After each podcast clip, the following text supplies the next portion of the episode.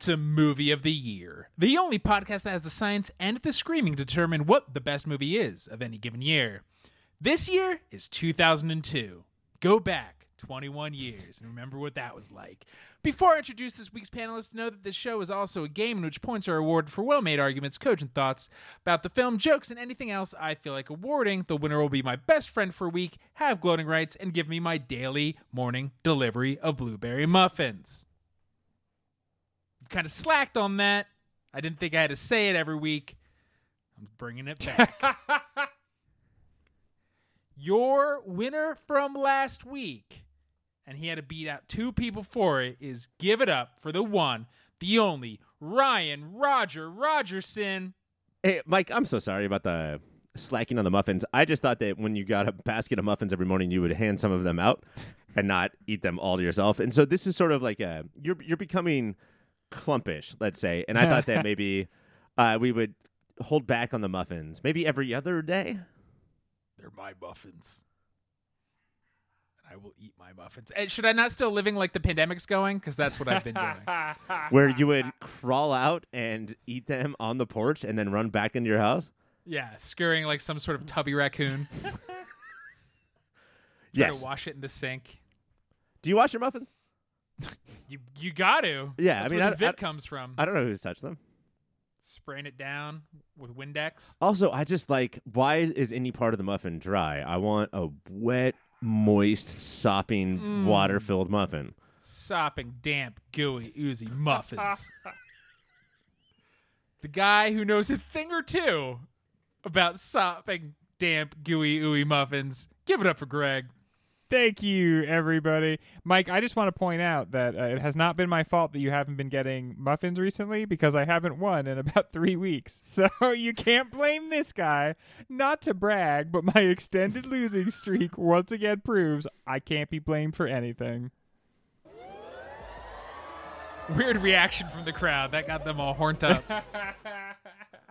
The crowd sat on their hands when we were talking about ooey gooey muffs. Yeah, dude. But Yeah. Nothing? they loved they loved to hear.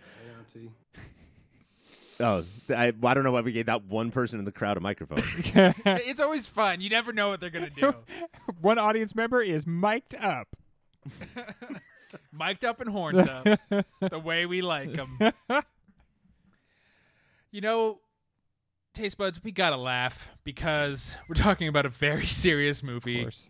That takes place during a very serious time. So we're getting all the levity. I know normally we like to have a lot of fun and make our little fart and dick jokes, but uh, that's not what we're here to do because it's the 25th hour, which is no laughing matter. Very serious. yeah, never forget. Yeah. Never forget about the 25th hour. Don't be like the rest of the world and forget that this movie ever was made. Uh huh. Yeah. That- did you guys? I, I could see myself on the intro fighting for this. I love I love when the three of us do a Spike Lee movie. He's in the Hall of Fame. I think it brings out some incredible conversations. Um, was it just me like going to town on this movie and you guys being like, "All right, whatever, bro"? yes. I yes, I vaguely remember. There's three things that sealed it. Uh, it's Spike Lee. Done. You didn't need to keep talking, but you fucking did. Uh, Spike Lee directed it. Edward Norton, uh, I think, is always an interesting actor. And then this is our one movie of 02 that deals with the Big Nine. Well, I think all of them do, right? We jam well, it in next there. week's The Twin Towers certainly does. Man, can we? Is there any way to just like take a quick break from 9/11 jokes on the movie called The Twin Towers next week? I don't think so. yeah, not with Taylor on it, right? No, he that guy is a scamp and a half. Yeah, he was perhaps too young when the initial tragedy occurred, and so he's got sort of an irony poisoned brain. Right. I just started making fun of Pearl Harbor. too The soon, movie. too late. Uh oh. I had a whole bunch. if you were the greatest generation, maybe you wouldn't have gotten bombed. Stuff like that. I like the generations that don't get bombed. Things of that nature. Uh, Mhm. But yeah, I, like I, I think that this is a movie that came out and was basically ignored, um, as a lot of Spike Lee movies have been. Like he makes way more movies than anybody knows. Uh, at least in this like uh, 15 year period before sort of I'm gonna guess Black Klansman came out. Now his movies are I think are a bigger deal. Um, but that for you guys to like not even have known about this movie makes me glad that we watched it, but also maybe it shouldn't have made the Sweet 16. Well, so if it was Elite Eight, it would not be here. I mean, it's a, Based on the first segment, we're not getting into it yet. I'm just saying, based on that first show when we don't know a lot about any of the movies yet, it would not have made the Elite Eight. But we were like, let's just do more because of stuff like that. it's this. a Hall of And Fame now- director too. I mean, Hall of Fame director. Yeah. How And many of those do we have? You you said Edward Norton, but you're not talking about the most talented actor of the group, his friend Barry Pepper. Guys, Barry Pepper's in this movie. You you got a killer cast, and you're like, oh shit, a young Rosario Dawson. Oh shit, an old but not super old Brian Cox. Oh shit, a young Philip Seymour Hoffman. Oh shit, is it Barry Pepper? That guy with the eyes you sort of recognize. Pepper is hot. it's a hot pepper. Yeah, you know what? I feel like we're we're all itching, we're aching to get into it. We got So Pepper in just- our pants. We got pepper in our pants, and we don't know how to dance. When we come back, the 25th hour. Years before, he would adapt one of the most famous modern fantasy series for HBO. A little fella named Damon Benioff wrote a book called The 25th Hour, which followed a New York drug dealer Monty Brogan after his drug after he's arrested for drug possession and sentenced to seven years in prison. He spends his last night of freedom with two friends, his girlfriend Naturelle, while contemplating his uncertain future and the decisions he made that brought him to this point. Tobey Maguire read an advance copy of that book and wanted to play Monty so bad he pushed Benioff to turn it into a movie. But then Maguire, unfortunately, got caught up in some arachnid based film flimflammery nobody ever heard about, and Edward Norton would be cast as Monty. Taking a liking to what he calls the fuck monologue, a little first four time pop filter return champion Spike Lee hopped on as director and refused to cut out that monologue when distributor Disney asked him to. While making the movie, a little fella called 9 11 happened, Spike decided to embrace the tragedy, weaving it into the movie. Taste buds, I ask you this. In his four star review of 25th Hour, Roger Ebert makes the claim that because of Monty's situation, everything he sees is, quote, more focused, more meaningful, sometimes dreamy, end quote. Do you agree with Ebert here? Or does this seem like a way to justify Lee's jolting, visceral, sometimes awkward style? I to me it seems like both. Like I think, uh, or how about this? I think that it's Ebert, another pop filter Hall of Famer, and somebody that we all know, yeah, blah, dude. blah, blah. um trying to trying to come up for with like very Never forget. logistic reasons why this movie is the way it is, and the way that the the only reason that you need for the way the movie this is, the way the movie is the way it is is because of one Spikele Lee. I think it's Spike is short for Spikele. Um, Yes, it is his biblical name. it is crazy, and there is so much to get into. But there, like, there's so much bad. There's so much uh, nonsensical. But that's just like the way that he rolls. And I don't Coming out of the gate, you're just talking about how there's so much bad. I love it. I don't think that you need to have that extra dream sequence. When the thing that I keep that, that I keep thinking about is how uh, Naturelle, played by Rosario Dawson, is being led into a different interrogation room and giving this look of like, "Oh, I'm so sorry, I um, am about to betray you, or I have just betrayed you." That's all Right. movie bullshit. That's all in Edward Norton's head. But it's Oh, yeah. it, we don't have to have this like thought of uh, Monty being like in this place where everything feels like a movie. It's Spike fucking Lee. What uh, what, what are the parts that are dreamlike or feel like a movie that you're talking about specifically? That I'm talking about specifically. Yeah, or that e- that you're talking about that Ebert's talking about that Spike Lee was making. I mean, it, it, it feels like not exactly. It feels very much like a novel. Like it, it Mhm. in that it's just it, it seems not based on reality so much as based on different types of fictions that we like to tell ourselves. Um, I think the whole thing of like the student showing up at the club and then he brings the student in the club and then everything kind of in the club, the weird lighting. I think it is supposed to both be dreamy and realistic. Like this is such a surreal experience. The idea that you're going to spend your last night before going to prison where terrible, terrible things are going to happen to you and you're not sure exactly like wh- how you're going to come out the other side. I don't think you could show that in a realistic way because there's no way it's like a normal experience. Everything must feel surreal and dreamlike in that. what makes more sense to me, and uh, I'm not like disagreeing. It, maybe Ebert and I are saying the same things. We often do. We're of the same level, caliber as far as movie watchers go. Is that this this I whole like how movie? he just said movie watchers. He didn't even say like critics or like no, we no, watch uh, them the same way. movie watch good now. Uh, is that this is like Monty's uh, memory that he has all seven years in jail of like that night. I'm gonna hold on to this night, and it's like it's a little, you know, uh, all over the place, Disjointed. disjointed. Colors are different. Um, even the like the time, like it takes you a second to get into this movie. First of all, I noticed that uh, it's not until like 45 or 50 minutes into this movie where you sort of get your uh, a grasp of the premise. Yeah, like Right. if you don't know what this movie is about going into it, it takes you a long time to be like, wait, Well- why is he acting like this? Well, there's a cold open, Uh-huh. and then because of what that is, Yes. uh, trigger warning, content warning. Uh, there's just a While dog who's this, this is fucking nuts, Mike. I'm sorry to interrupt, but this is fucking nuts. While the Touchstone Pictures Yeah. logo Yes, comes dude. on, there is a dog being beat to half de- or near death, and that you want to talk about things that you can get away with. I do think that you could remake Blazing Saddles uh, today. Like I do think that's possible. You could not Hmm. do this again. There's absolutely no way. it, I think the genius of Spike Lee is to what we now call grizzly manning this shit. Uh, we're not going to show what's happening to the dog. We'll just let you hear it. For our listeners, what they do is they show Spike Lee listening to a dog get beaten, and he sounds very upset. And then we cut to the dog covered in jam, and we understand what has happened. Jam. That would be not out of place for what goes on in this movie, if that is how Spike had started it.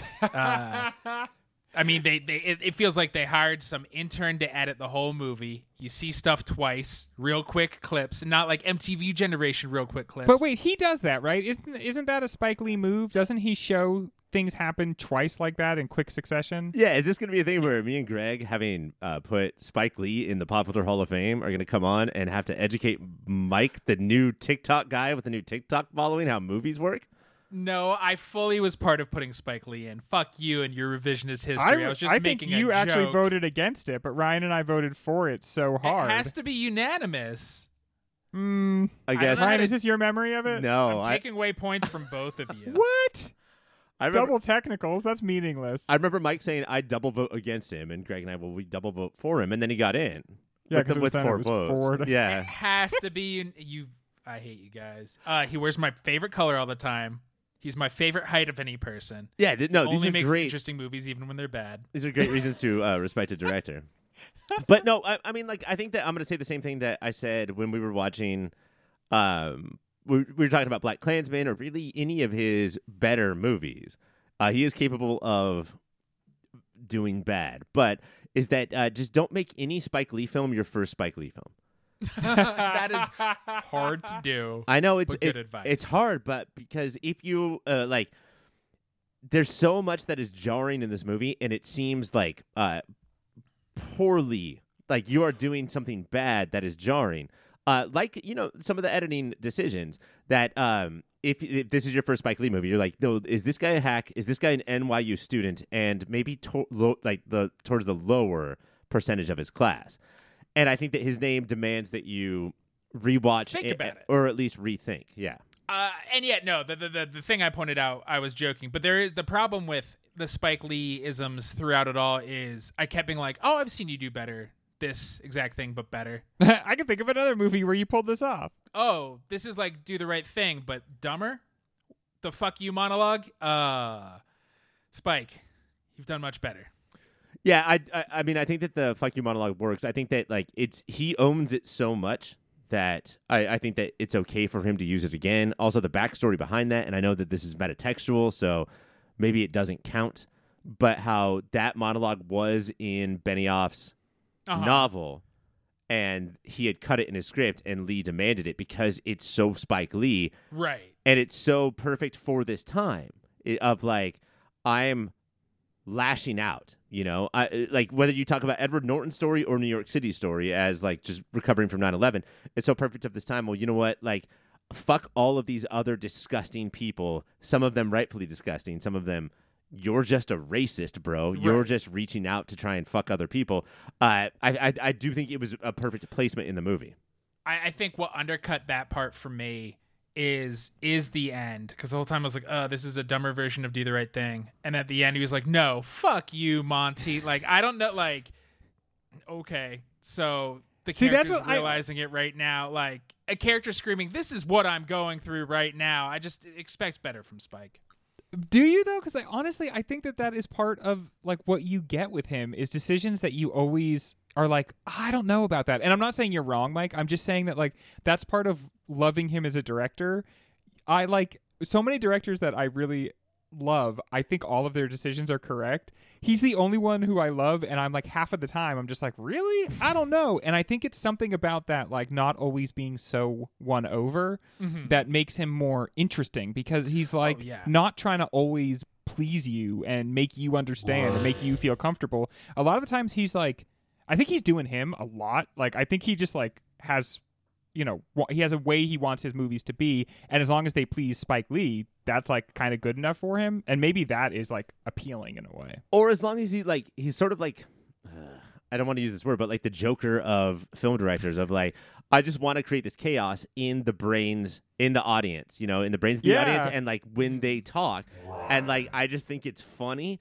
And so I I don't think Mike is wrong about the ending. Well, maybe it's you, Monty. How about fuck you, which is very after school special. Yeah. But then uh, this is something that we've come to expect from him. And then I think that like there's an added bonus there where he tries to scratch the fuck you off the the bathroom mirror and cannot. That's on there now. Like you're not just gonna easily scratch it's that away. permanent, bro. And that's yeah. I, I think why why we as a podcast, I would say collectively, this might be movie of the year's favorite director because he's the chewiest guy. Mm-hmm. Like, yeah. It's and because there's that unsettled that unsettled feeling he gives you is Mhm. just an in, like it's a fascinating riveting feeling and and there's stuff he does. If if this was who else was a big director in 2002, Bryan Singer. Regardless of personal things, if I'd be like, nope, fuck you, I'm out. But because Lee does stuff, I'm like, now I got to think about this. It rubbed me the wrong way, Or, like- but I'm gonna be thinking about it all week. But it, david fincher who does everything so cool and like Mhm. precise and everything yeah, everything's so meticulous. and i love david fincher but like not on the same level that i love spike lee because he's just a little too polished or something it's like it's inhuman sometimes Spike Lee will just be like, you know what, man? Uh, have that character say that he's gay in this scene, but then in the next scene say he's not gay. I don't know what it means. Just, just like confuse the audiences. Let's do Could it. we just stage this just whispered it right to him. next to the big empty pit that is the Twin Towers? Do you think there's any way we could just have that whole scene take place right next to that? I just, I mean, the way that I think this was a little bit less Spike Lee than what I wanted is uh, his composer, his like jazzy guy, his jazzy John Williams, who I can't remember his name, Bernard something. Um, when we move in Barry Pepper's apartment in his window Yes. and we see Yes. the, the Twin Towers, and then the music is just Yes. swelling. Where's the orchestra? I think the orchestra should have been on set, just playing the fucking. Maybe this is Russian Ark. Uh, that's And- still in my head, but let's just do it. Let's do it, guys. And how about like like the music is very big in this in this movie, like very Mhm. present all the time. Um but like how about like the stylistic cues that that like zoom in on the the footprint of the twin towers where the music takes like a decidedly sort of eastern middle eastern tilt Mm. I did and it's not like- notice that. it's like okay wait what what exactly are we doing here and it's again i'm finding that unsettling and so it's it's worming its way into me but like The That's- chewy is that a note. Is it remember remember who did it? Yeah, i don't know or is it a unifying message like the hey this happened to all of us and so like the music like i don't know what the point is but a big part of me just goes like uh it might be important to know what the point of this is But see, that's that's what's so crazy is that it's not him saying that this disaster was brought to you by Osama bin Laden. He's saying with the music and the angle, at the camera angle, like this disaster was brought to you by Spike Lee, bitch. You, you'll you'll never forget what I did here. And like it's so impressive to me. Just that like that that wormy thing that like I we, we'll call it chewy thing of like I I mean like there's so many segments tonight and we're just gonna fight about them. We're Yeah. just we're just going to. And at the end, Mike is gonna be like, before this podcast is over, Greg, I need you to punch me right in the face. And Greg, you're gonna do it. You gotta do it. punch me as hard as you can You told me you would do anything for me, Greg. i did Make me ugly. I can't do it any better than God already did. Paint me like one of your German girls. Well, I'm gonna recover about that during a quickest of breaks, and when we come back, we're gonna dive deep into our buddy Eddie Nortnort. Taste buds, it is time to do what we like to call here a career retrospective. We have a Awesome. bracket of 16 of Edward Norton's most notable roles, and this gentleman has been in 54 movies. You haven't saying- heard of a lot of those. Like I said, he's been in 14 of these 16 roles. Some of them are just guys I've heard of. I mean, Eddie Furlong was in a movie with American History X, Sure. so I put Terminator 2 in here. What? I'm not going to go to IMDb. I go to the Thinking Hill that we all go to think Yes. and just thought about Edward Norton movies. Listeners, you know that it is our long-standing rule that it is illegal to do any research to be on this podcast. You just have to come with what you take from the link from the Thinking Hill or what you're able to glean from watching the movie one time at 1.5 speed. Mm-hmm. Who is in the Hall of Fame, Popular Hall of Fame, sooner? Edward Norton or Jim Norton? That shaved head comedian who uh, saw, oh, is that where the right's going? Will they laugh at my jokes? I'll make jokes for them then, I guess. I do think he was prescient. He feels like he started a little earlier than the right was going that way. Good for him. Good Man, for he was like the most degenerate comic of all time. How did he manage to? It's not important. Well, let's get started, and we're going to go chronological because, listeners, we heard your notes last time. So, starting with Primal Fear versus American History X. Oh wow! So Big pri- right out the gate. Primal Fear is sort of what put him on the map, right? Um, Right. And I think Primal Fear was equal to Sixth Sense in that uh, Twisty ending. twisty ending and like, oh man, you got to go see this because of the twisty ending. Um, but it was like it it elevated uh, Edward Norton to a whole like he was at the upper echelon of talented actors after this first movie. Really? Yeah, I, I mean, have you guys seen it? Do you rem- remember? it? I've seen it, yeah. Oh, and I remember the twist. It's definitely one of those movies. Like Sixth Sense is a good way to put it, Ryan, because if you were to take the twist out of it and you were like, "What? How did you enjoy your experience watching this movie?" You'd be like, "Eh, me, I don't know, it's okay." yeah, But the twist makes you feel like fired up at the end of it, and so I think that carries it a lot. It's also hard because it's one of those uh, 90s and uh, early aughts movies of like, uh, so here's the story. What do you want to call it? Oh, I don't care. Like, uh, put any title on it you want. Primal Fear? Sure. Why not? Who But cares? ultimately, it's one of those kind of performances where it's two different broad performances, but they're different from each other. Like they're enough different from each other that people get impressed. But it's like, I don't think it's two subtle performances. That's the thing is that these two performances combined sort of make me think. And I don't really know where I stand with Edward Norton. I feel like so I've he grown plays up with two him. characters in this? Yes. Yeah, the twist is about like he kind of his whole demeanor changes, like Usual Suspects style. Like you had verbal thought of him one way, and then he like turns out to to be a different way. which is I guess the reverse of American History X. But like these two movies together uh, got people so hyped up. I feel like that he is sort of the Shawshank of actors. In that you're doing very obvious things. I really I think I do like him as an actor.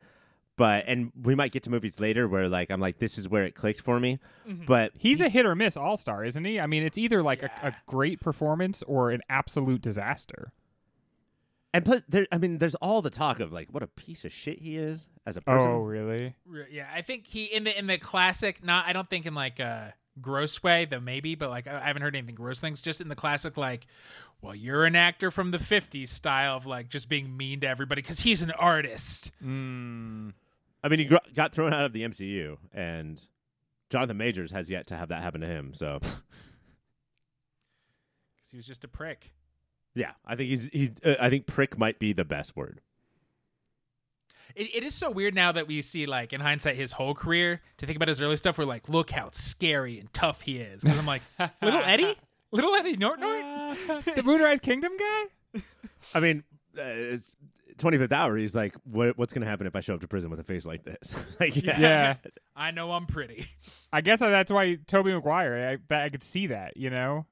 The only question is, how is this guy actually out on the street slinging if he like is so baby soft? I'm also done, like fucking done with giving any extra points to weight gain, weight lost, muscle Yeah. gained, muscle lost. Like his Yeah. American History X basketball scene is like this all time classic. Look how buff he is. I don't fucking care. I can do that. I do do that. I do that every day at the gym when I shred and rip. And that's it get doesn't. all the Oscars that we give out. It doesn't affect me. But that that's so interesting because that's so early in his career. It's not like, oh, look what he did. At the time, it's like, yeah, that's a buff guy, I guess. Yeah. like it's I- not Christian Bale style. I'm Mike. I think it's clear that Primal Fear did not ripple out to your world. I think it was No, Yeah, a dude, well- Primal. Fear was big, Mike. It came I, it came out of the age that I constantly confuse it with Primal Fear, Cape Fear, Fear, and I've never seen any of them because I get confused and walk away from Blockbuster. The three types of fear, as any psychologist would tell you. uh, because of that, well, let's vote. I don't. I don't want to put my thumb in the scale. So who knows what I could have said there. Greg, which one do you think is moving forward? I think I'm gonna have to go with dude Primal Fear. It put him on the map for me, and I know what I said that they were two broad performances, but I have to speak for little Greg, who was impressed by that twist in that movie. I this this could have ended up being the finals. Yeah, Like, that's how important they were to his career. Um, but I am also going with Primal Fear. Uh, it takes an actor to make that twist work, and American History X was a lot of. I think it's like it's it's not a, a good movie. Like when you look back on it, it it's Mhm. much more shocking than it is good.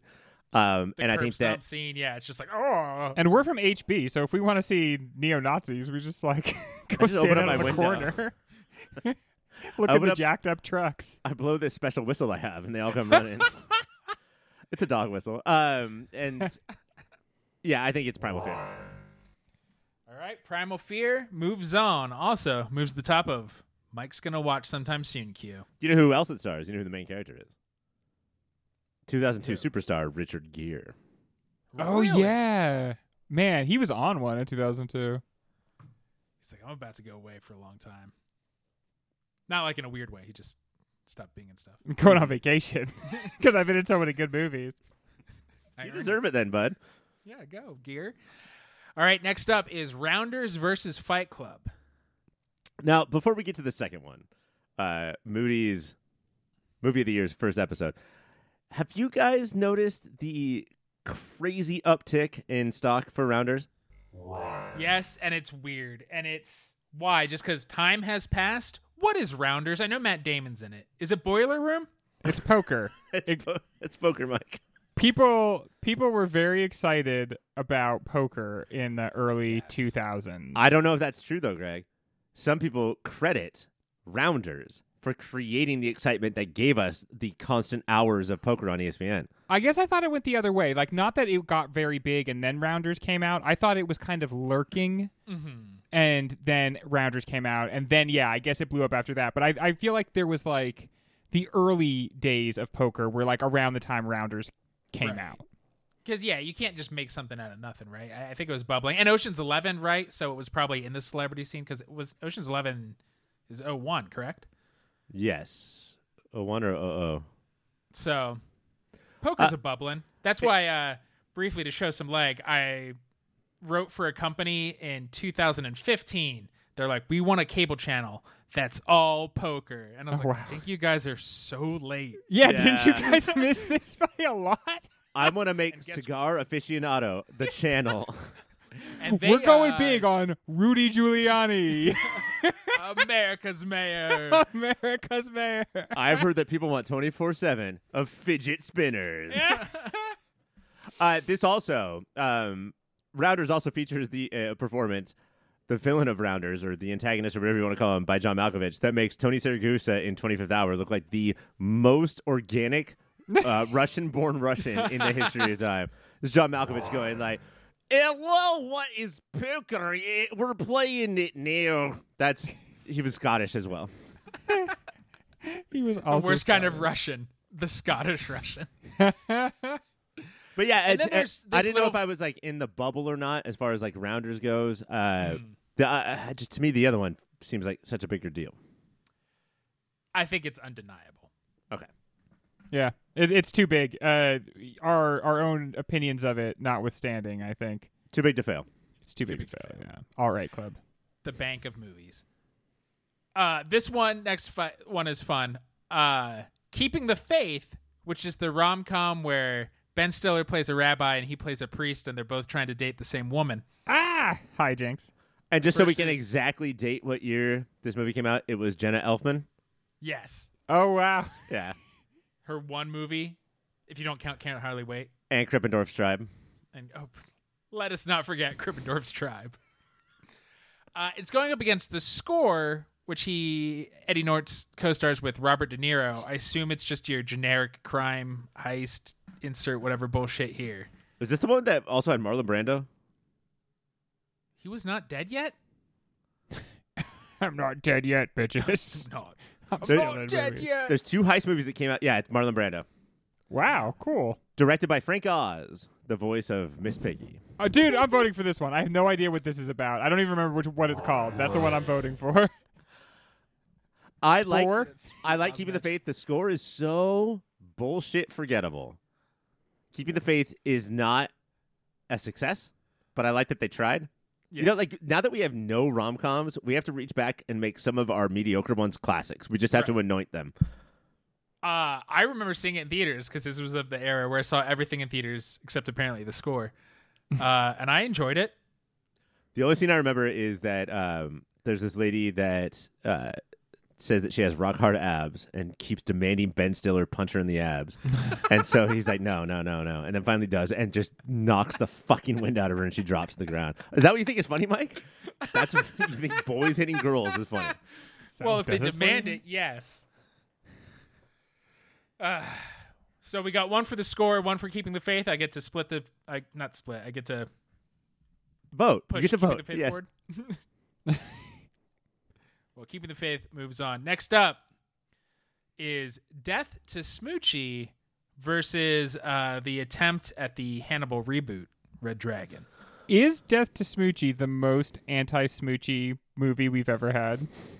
Yes, I, I can't think of a more anti-smooching. Uh, And the other one was Red Dragon. yeah, Where he the played remake uh, of Manhunter. Brian Cox connects it all. He played what's the Hannibal protagonist name? Hannib- He, he Will Will something. Will Friedle. Will Friedle. He was the little hobbity guy in Hannibal, the TV show.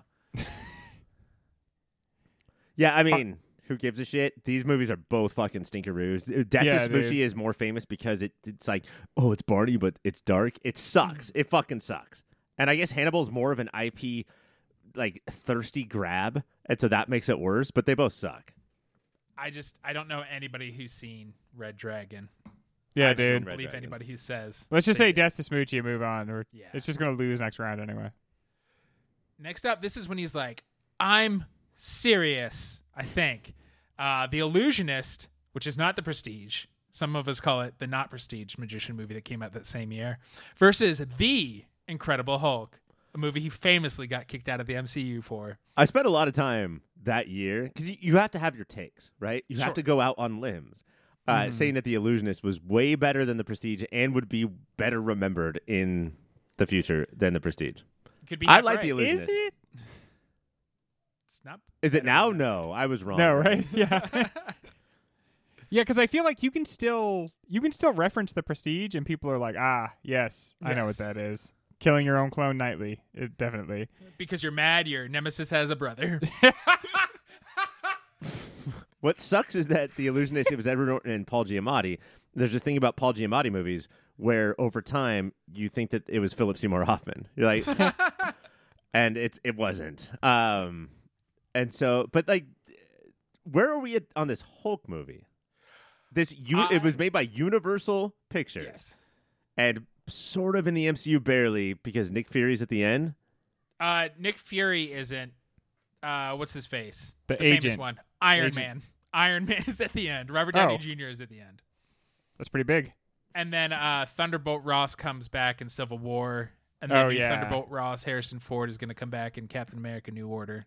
Uh, that's not called that anymore because that was pro Zionist or something to call something New World Order. It's I called. thought Cap- it, the we're just calling it Captain America 4 for right now, but apparently it's just a Hulk sequel. Yeah, it's crazy. This is how they get because Liv is coming back. Tim Blake Nelson as the leader is coming back. Yes.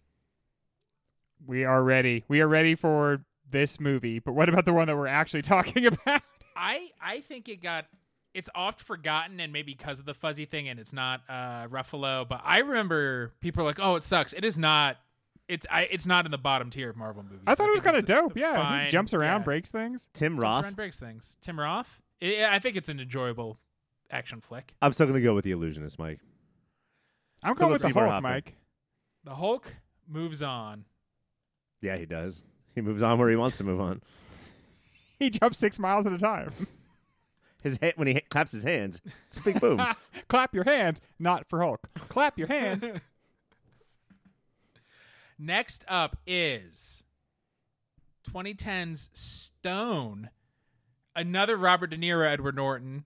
Uh, I think mostly famous for the poster because Edward Norton has cornrows in this, going up against Moonrise Kingdom. I Oh. uh, when I was talking about when it clicked, I was talking about Moonrise Kingdom. I was talking about it's it seems so hard to me as an actor to just come on a set and be like, "Oh, I know what Wes Anderson does and I will do that exactly." He and in this movie Frances McDormand does it, Bruce mm-hmm. Willis does it, but nobody does it more than Edward Norton, who's just this like perfect Wes Anderson Boy Scout troop leader. Yeah, I feel like again, he's kind of hit or miss, and so there's times where he just doesn't seem to like get what he's supposed to be doing. He's acting in a different the movie. case in Moonri- Moonrise Kingdom. He like understood exactly what the brief was and played it to a T. This is a, a slammy D. and you'll see why he becomes a main player. Not uh, we didn't we can't put all of the Wes Anderson Edward Norton collabs in here, but yeah, he became part of the troupe. Moonrise Kingdom moves on. Next up is the Grand Budapest Hotel. I lied. There is more Wes Anderson here versus Birdman or that long title. Oh, Grand Budapest. Yeah, I have a bone weird to thing about Birdman? Birdman. You hate Yeah. Birdman, and I honestly I love Grand Budapest. I think that it that's like top tier Wes Anderson. We call it GBP, GBP. even though it should be called GBH. I don't know why We're we call it that. constantly yelling, "Keep your hands off my lobby, boy." Your final battle of round one is Motherless Brooklyn versus Glass Onion. So So Mother- Out story. Motherless Brooklyn was this like attempt to reintroduce himself into like the critical and commercial world. I feel like like he was like, I'm gonna do Boffo box office. Variety is gonna go crazy with the headlines, but also nominated for a bunch of stuff where he plays or someone around him plays somebody who is uh, mentally challenged. Oh no. I can't remember which it is. It did nothing. Like I remember it being big because trailers played for like a year, but it did absolutely nothing.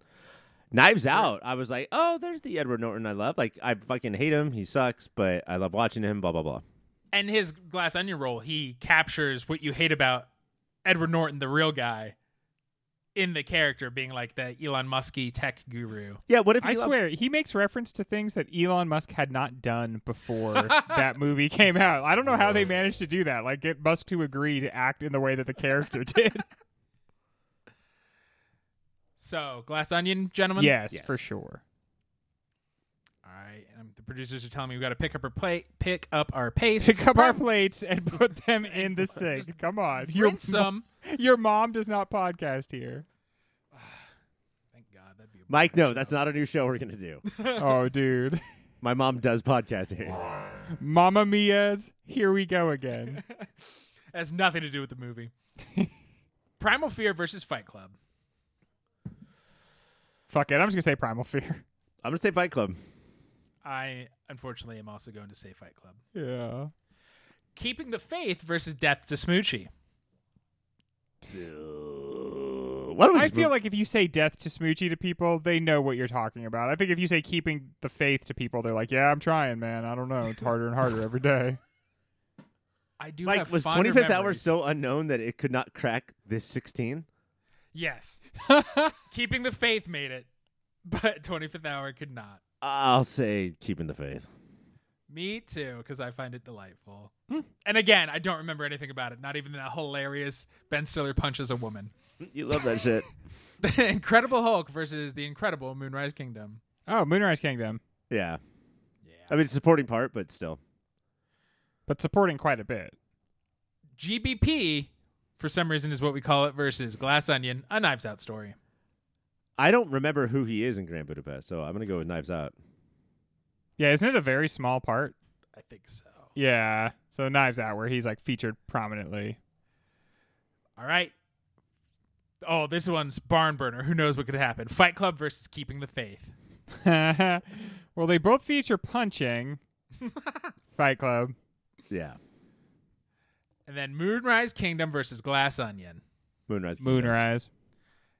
Oh, I love this because given who we are, I know which way it's going to go. Fight Club versus Moonrise Kingdom.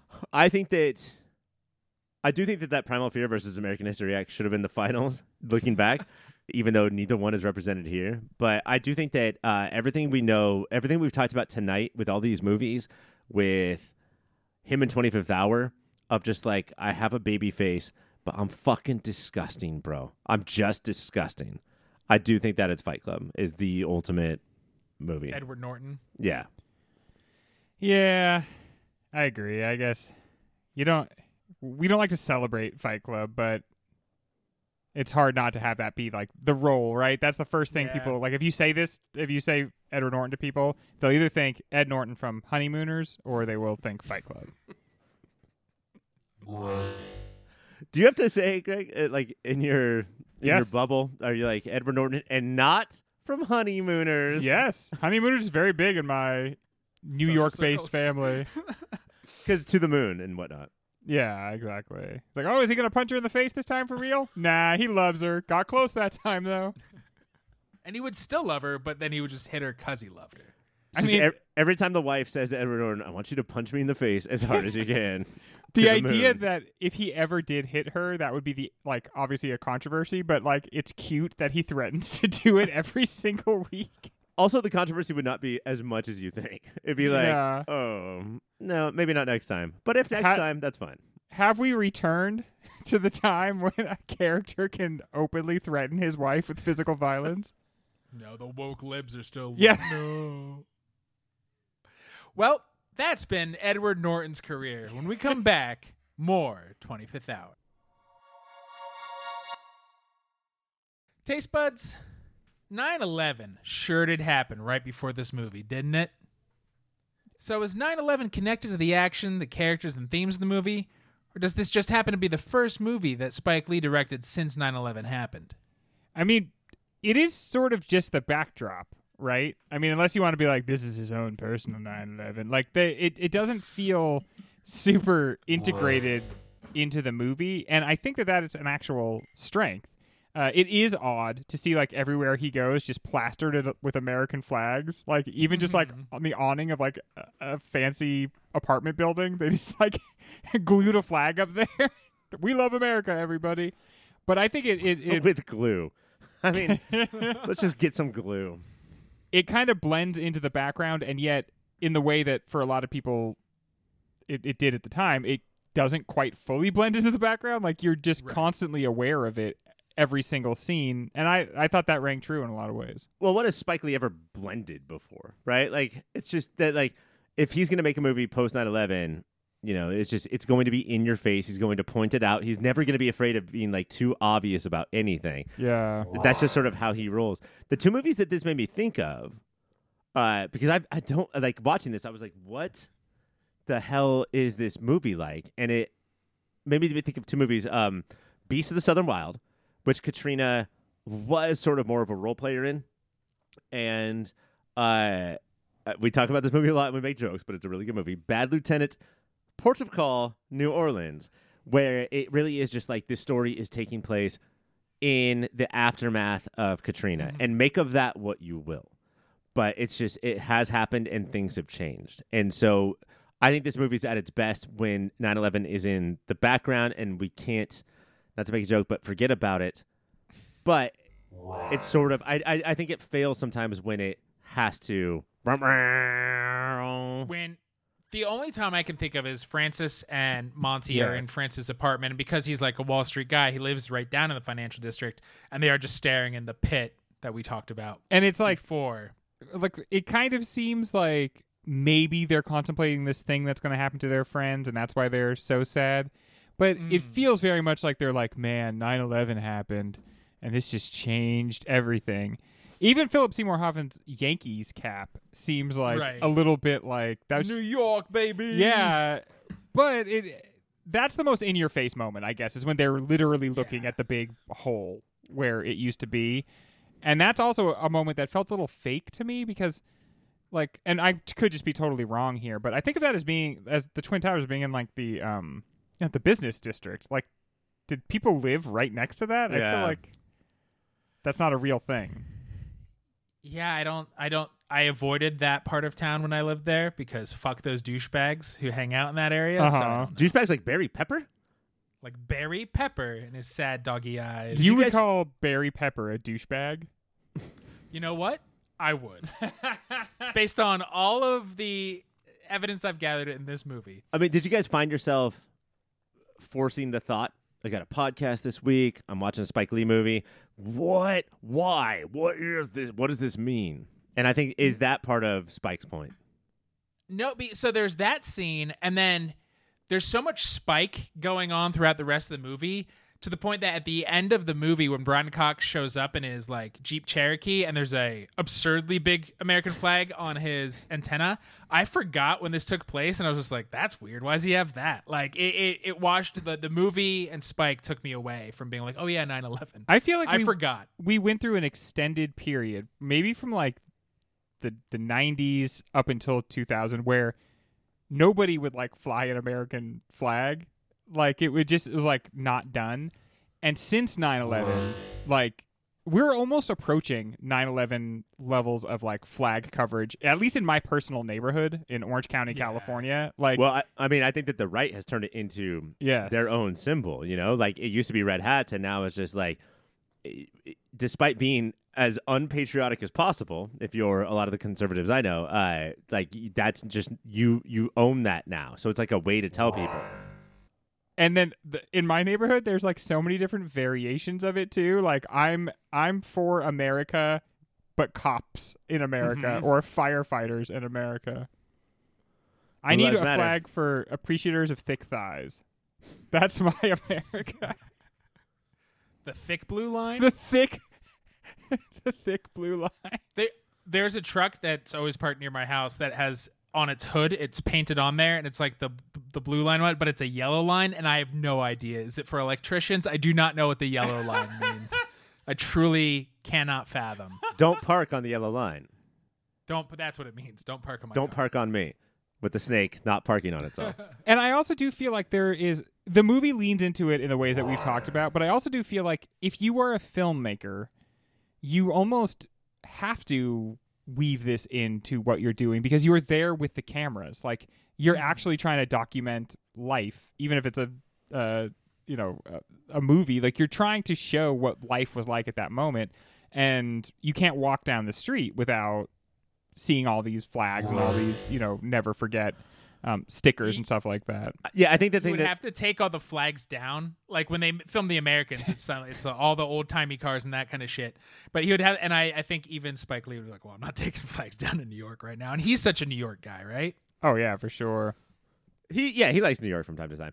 I think that the thing that sort of betrays that though, Greg, is the the uh, uh, uh, uh, maybe one of the shots of the movie as far as this conversation is concerned, which is uh, Hoffman and Pepper in the hotel or the, apartment Yeah. that moves in on it, and I- I think that the other thing that we're working with, and again, it's so hard to like map out what Spike was thinking because it, it doesn't feel like all blueprinted and storyboarded before he goes in is uh, what I want to do is I'm going to create this uh, profound sadness throughout the entire thing. Yes. I want to I want to make people that are watching this as sad as fucking possible. And if I'm going to use 9/11 to do that, that's fine.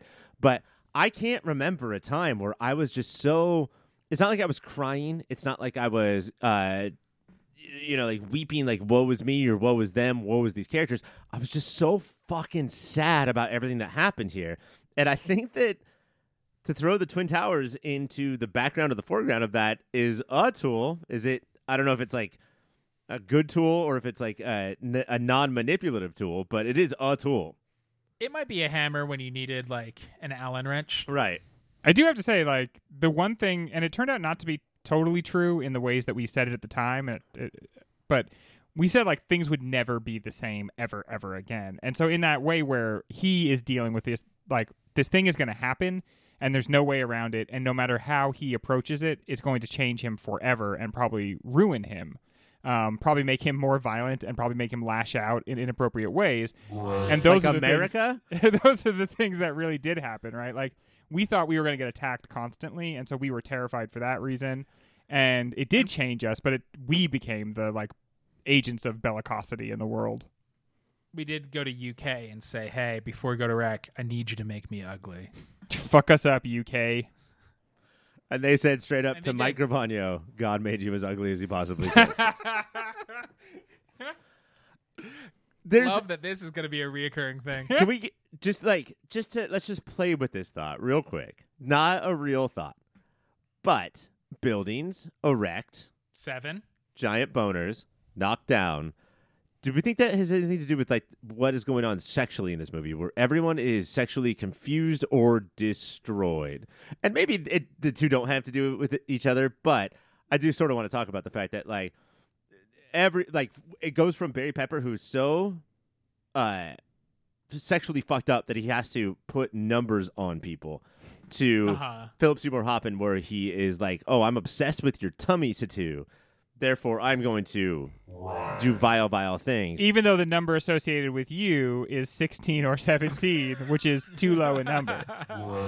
Um, Edward Norton saying, "Hey, I hate my friends for looking at you." Naturelle, could you please wear the sluttiest dress that you have tonight to go out? Are is there anything there? I think it might be because because they were already making this movie, right? And it's based on a book that came out pre nine. Uh, it's an What do accidental you mean eight? metaphor. Is that what you call eight? I- I- eight pre nine, aka eight. Uh, it's an accidental metaphor. I think you could easily argue in some sort of film class paper Uh, that this is this that's is the going fucking on. worst insult you always give me, and I hate it. Film as literature, English 318. I'm sure this could be your midterm project. but uh, I don't think it's not there. I just don't know if Lee was like, "See what I'm doing here." I actually asked them to knock down the building so my impotent metaphor could work. What I think it's closer to is a combination, equal combination between what the smart thing that Greg said and the college level bullshit that I said, which is this thing happened, right? And it unleashed this stuff and it's it didn't make us all good like we're pretending to be. It didn't make us all brothers like we're pretending to be. It made us sort of mm-hmm. realize that like we're all fucking disgusting. I do think that that's We're not brothers. We're disgusting. brothers. wish I chose two different words for those two words. Uh, but yeah, like, um, why not unleash these things about ourselves and then uh, we have nothing to deal with because the bil- oh no, we have our guilt, we have our conscience, we have our like you, you're terrible people. You're terrible people. it's so interesting that it's Monty's last night of freedom, and so they all, all the friends, start to act like they're doing stuff they normally wouldn't do. Also, because Monty is about to go away for seven years and could die. yeah, so they're all acting it, which does feel like I know all of America got attacked, but New York got attacked, and all of America started acting fucking dickheads about. and. I think this movie's saying that too. I mean, like all of New York got attacked, but really it was this one place and it was these people that died. I I read somewhere that the eleven firemen in the shot of Brian Cox's bar Mhm. that was filmed before 9-11 Oh, and they all di- wow. they all died Wow. in 9-11 Holy shit. those were the people that were affected the rest of new york they're just using this for this like get out of jail free card I, I will say the rest of America is. I'm going to push back because uh, the amount of like ash in the air that people were breathing in. I, I think if your city gets attacked like yeah, that, it affects I think you the experience of just being anywhere around that and being able to see it or uh, like that would be traumatizing. I you think guys, that do you guys not think that there were um kristen bells from the good place in new york there's- just skating on the fact that they live in new york yes, and his name was Steve Ranazazi. but I'm just saying, for the most part, I don't think New York was like, uh, No. yeah, we get to use this. I now." apologize. I'm not making a blanket statement about what New York went through. I'm s- I'm talking about this is a movie about three people who went through 9/11, giving them a coupon to do whatever the fuck they want. Oh yeah, that I could see for sure. I mean, if you live right next to the building as it goes down, like I, I think you sometimes when you want to indulge, you're just like, yeah, I saw that awful thing.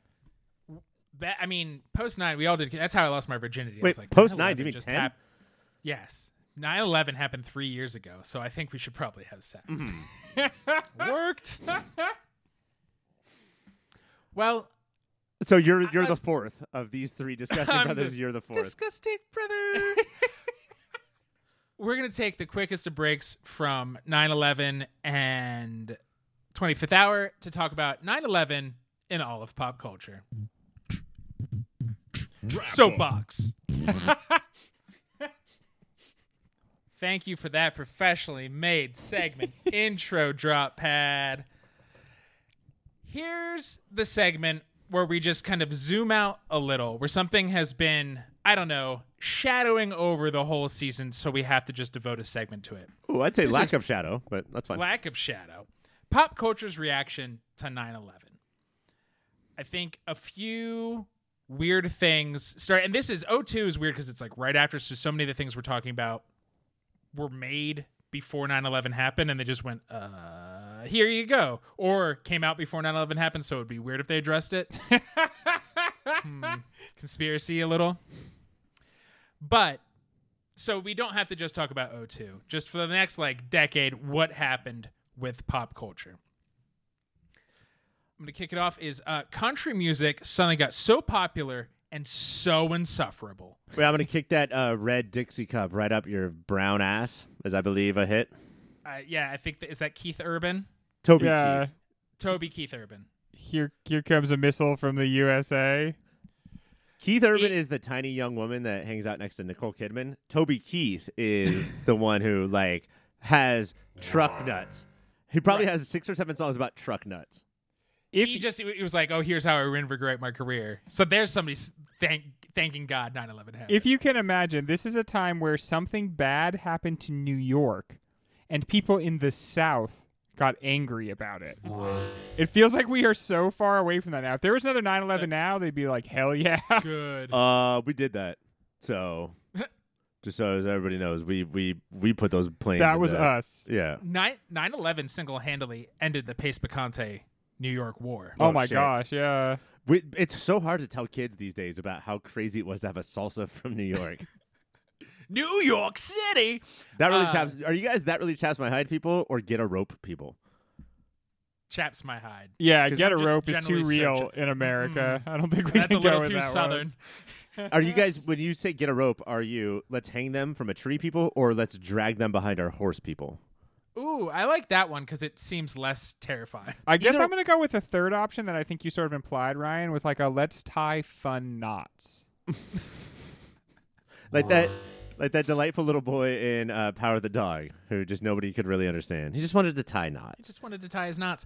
Uh, th- this this USA rah rah rah happened so much that fucking chicken fried, a song that is awful, but also only about partying and drink, eating barbecue in the backyard. Its third verse, they get real solemn and serious. Ah. the drum starts doing military, and they start talking about, you know what, we gotta eat our chicken fried and drink in the backyard because those people died on 9-11. I mean, they hate our way of life, Mike. That's the thing. They try to end our way of life. They hate it. So Was Like this freedom?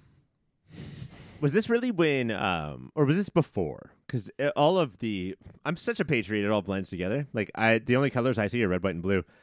Was this was post 9/11 or was it post before that? Uh, when the support your troops thing really came up. Oh, post 9-11. It was post 9/11. Yeah. of uh, just like no matter what any soldier did, despite all of the uh, horrific stories that you've Right. heard about what soldiers are capable of with their own troops, with other countries' troops, it was just a matter of fact support them. Support them. so you're saying you're saying you don't support the troops, Ryan? Just to be clear. I'm saying I don't necessarily. Like I don't want to. I don't want to blanket get the statement. podcast canceled, but fuck, man, some of these sound like terrible people. You know what? As a former troop, I do not fucking support the troops. so that's how that's our coverage for not getting us canceled. Yeah, we have one. But this was a time where you know, like, you couldn't even be like, "Should we?" You'd be like, "What's your problem?" you didn't even let me finish the question. Yeah, I know, but it sounded like you were going to question authority. Well- and do you guys remember how long that lasted? Post 9/11, how long were we? we as a group, not just the right, but as a group, saying support the troops. Here's my flag. Rah rah rah. Toby Keith. I would say a couple years into Bush's second term, or like a year into Bush's second term, most people were like, so oh five oh six. yeah, I think things started to kind of change there, and it was like, ooh. American Idiot came out, and we all went, "Oh, it's Oh. okay to like oh Green man, Day again." wake me up when September ends. Oh shit, September is that what that's about? 9/11. That's when Billy Joe became our Billy Joel. uh, a crazy thing that also happened was uh, the Roland Emmerich school of blowing up every national monument just went away. That and war movies just stopped for a while. Which was the best part about those disaster movies is watching things you know. Oh my gosh. Yes, fuck that White House up. I do I do have to say uh yeah like you didn't get a lot of buildings being blowed up in the in the the couple years after. And even now um when like a building is shown in a movie like crumbling to the ground certainly less fun than it used to be uh especially from certain angles could be very evocative of 9/11 I think so many hack directors, and I'm not talking about Steven Spielberg who made War of the Worlds talk about 9/11, but so many hack directors, Zack Snyder's, are like Superman's just like 9/11, uh, and it's like I don't have anything actually to say, so that's what I'm saying. I want to make a Superman movie, but like, what if General Zod was America that we root for, and Superman was like the evil people? For me, the but the most the most apparent thing in the pop culture sphere was just the prevalence suddenly of torture in action movies as like something the hero might do, and then 24, which basically became the show of weekly torture, and the message not even being so and much that's just for the viewers. and, Sorry. um, and then like the and not so much even just that the message being like that torture is permissible, but the message being that torture is highly effective. That like Mm-hmm. you can get information you need in moments if you are willing to just temporarily torture somebody. And it's Uh, so uh, go Ryan. It's so hard to tell if like that's the filmmakers being like, well, this is what I read in the news, or if that's the filmmakers being like, I. I want to help my country, and I want Right. to uh, just talk to the people in the audience, and I want to let them know that what our country's doing is right. It's a okay, and like that's such the boring part about the real world affecting the movies. We are going to, gentlemen, we are going to. I don't want to give anything away about the future. We're going to definitely avoid any year that Watergate could affect the movies that we're going to watch in the next season. So we're not gonna watch Dick. Uh, no, we, we'll watch some things, Mike. But uh, if we were to do like say seventy four through seventy nine, it's all, all, all of it is because of Watergate, and it's Yeah. because we have been let down by the government, which means we've been let down by everything, which means we have no one to trust. It's all paranoia and uh, like that's Three Days just of the Condor. sure, yeah. Um, when it's all like let's band together and be proud. Like let's say Ozymandias was right when he Right. made it seem like an alien attacked the entire world, and so we all band together. It's boring. It's it's not. There's it's not interesting. Yeah, I think that the biggest travesty, other than like, yes, torture good, rah rah rah, is uh Mark Millar had the panel in uh 02 of Captain America, who's my boy, but specifically not the Ultimate Universe Captain America, because that Captain America said this A doesn't stand for France." the French uh, deigned to say, "Hey, you guys are fucking up in Iraq," so suddenly we had to eat freedom fries. Uh, you know what's kind of interesting about that? It, the this movie is mostly about how nobody held the main character to account. That like Mm. n- like his dad was kind of a non-presence because he was drunk. Uh, his friends sort of like knew what he was doing. Like everybody was aware of what he was doing, and they just were like, eh, "I'm not going to say anything." So nobody called him on his bullshit. Uh, when France tried to call us on our bullshit, we flipped. Like this was the time of America flipping out in ways big and small. And perhaps the most embarrassing thing was getting so freaked out that France was just like, "Are you guys sure you want to do this? Because it seems like a bad idea." And being like, "We're gonna change the name of everything that has France in it now forever." You just lost a best friend. That, I mean, that's Hang what it was. Dixie It, Chicks French. it was Bart and Milhouse fighting. Like that's what it became. Mom, America's swearing. you get out of here. Okay. it's a, a what what makes this movie stand out is it deals with 9-11 it's so weird for so long that gangs of new york another movie we watched Scorsese kept the Twin Towers in, and people were mad Yeah. because uh, America also doesn't know how to deal with like grief and real remembrance. Just get angry and drunk and hate your kid kind of grief. Uh, the it was the scene, the dope helicopter scene, and Spider Man was it was taken Yeah. out. You couldn't see that. Talking about Simpsons, one of my favorite Simpsons Yeah. episodes. Cockalash. Cracklash. we couldn't see that for years. Crab juice. I kind of want the the lesson of this to be if if we can only draw one lesson uh, now that Osama bin Laden is dead is to just fucking chill back and not protect us so much. Like we're we're not going to change. Like the propaganda is not going to work so much that if we see the twin towers, we're gonna like freak out and thro- like fall to the ground and have a tantrum. And also because it, w- it was a total propaganda machine, right? Uh, you know, Cheney and Bush were like, "Oh fuck yes." Uh, show us more. We will remember. We will never, never forget, and be more pissed. It's so weird to be like, "Well, we can't. Re- we can't remind people that those used to exist." Well, never, never your forget means thing. automatically forgetting. Oh, I mean, they they literally were like, get back into the stores and start shopping. Like, if you want to fight the terrorists, we have to spend as much money as we possibly can. And Or so, else they in a lot of ways, a lot of the art, like the initial idea, was kind of turn away from the thing itself because it is supposed to be purchasable escapism. But- and Mm. like, let's not let's not make them think about it. You know, they say they want to never forget, but let's make sure we don't accidentally make them remember.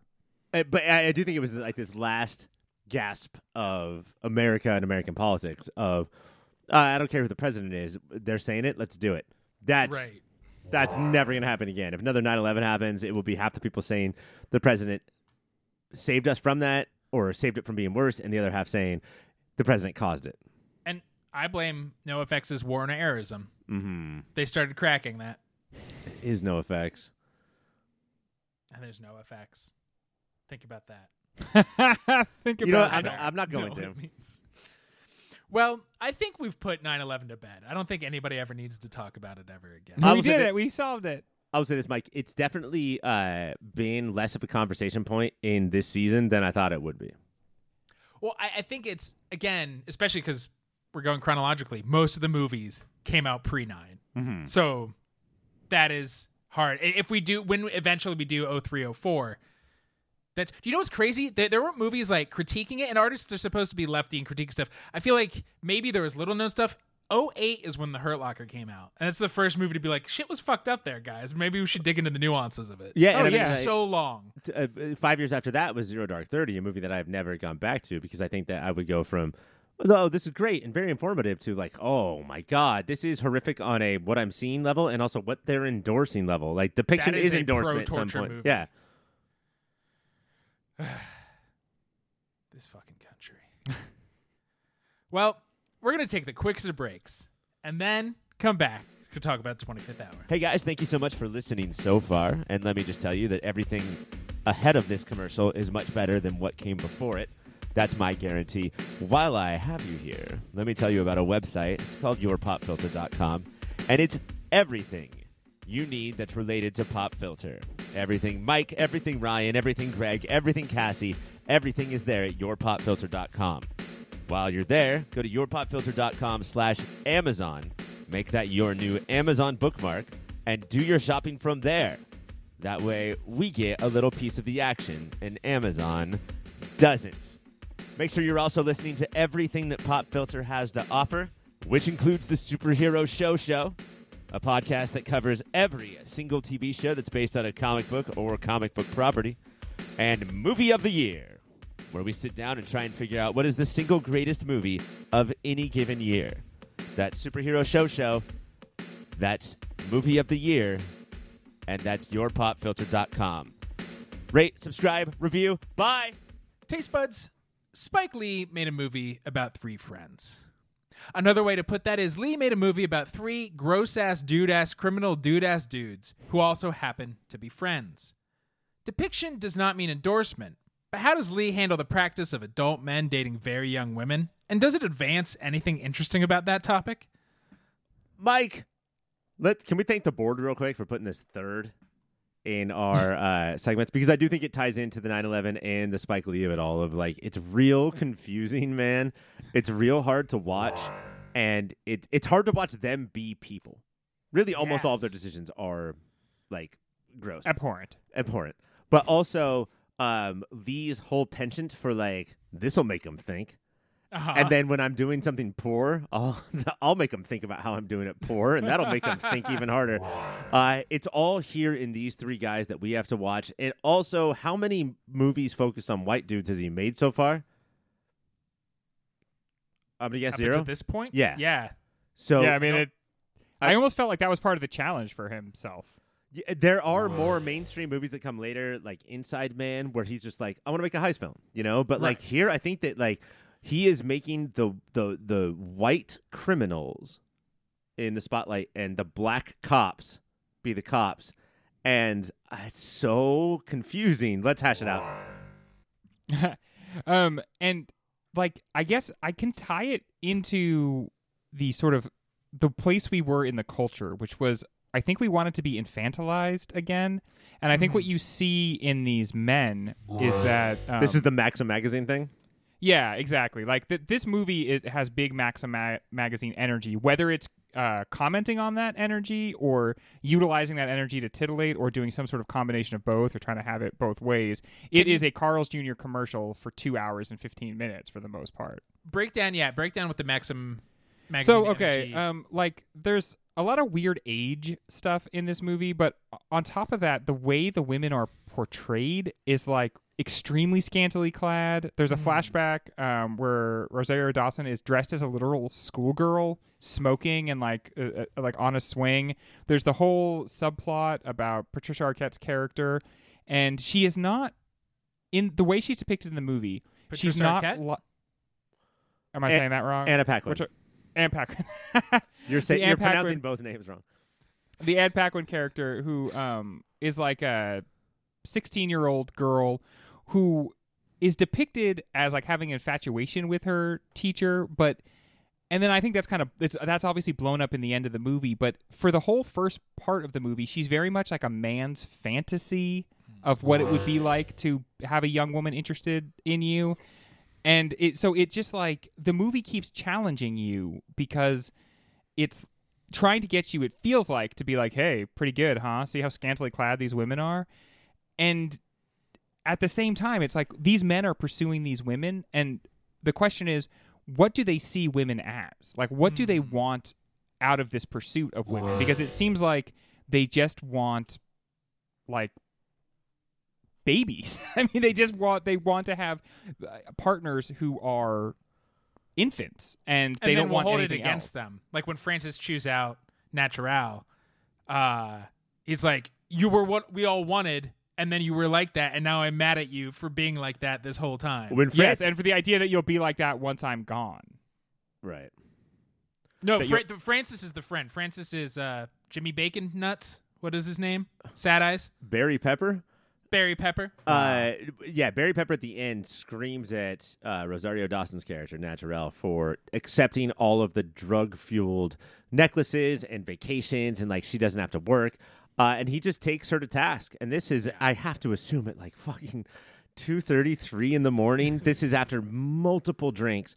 Um, and he gets out of there with just a slap, which I think is uh, lucky for him. And I mean, his whole thing, like this movie is also very much about how people project whatever they're personally going through. I mean, he has like he's a investment banker and it's clear that he feels very ambivalent about that. And so mm-hmm. then he like for him it's very important that drug dealing is way worse than what he does, which is basically financial speculation, which is like at the time of this movie came out 6 years away from completely bankrupting the country essentially. all three characters of our three dude bro dudes have a scene before we get to know how shitbag they are.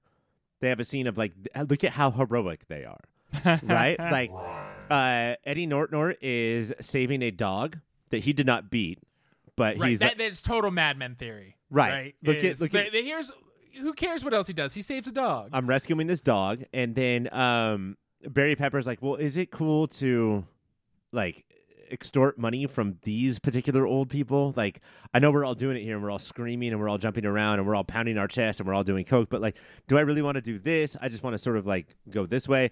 And then Philip Seymour Hoffman, I guess we're supposed to know is no, but he's a good teacher. So uh, all three, like that's where we start with the three of them, and then we find out no, they're Right. pieces of shit. And I think, I think that we're purposefully being told that Barry Pepper and Philip Seymour Hoffman are far, far worse doing things that are borderline legal or things that they will not be busted for, as compared to their drug dealer friend who is going to jail for seven years.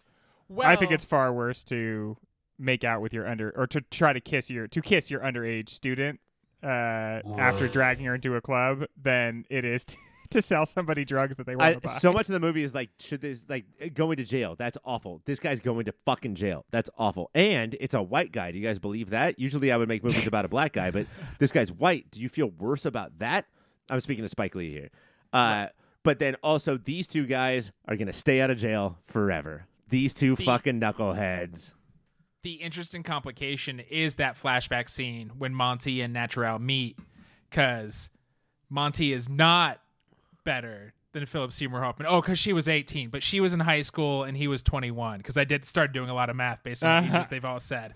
Uh, yeah, if you're an adult and you meet someone in high school, the no, the the answer is no. you yeah, if you're creep. asking if you're asking a girl what her age is, then you pr- are probably you're not with the angels there. and I get- that- Francis even tells Hoffman to groom Anna Paquin.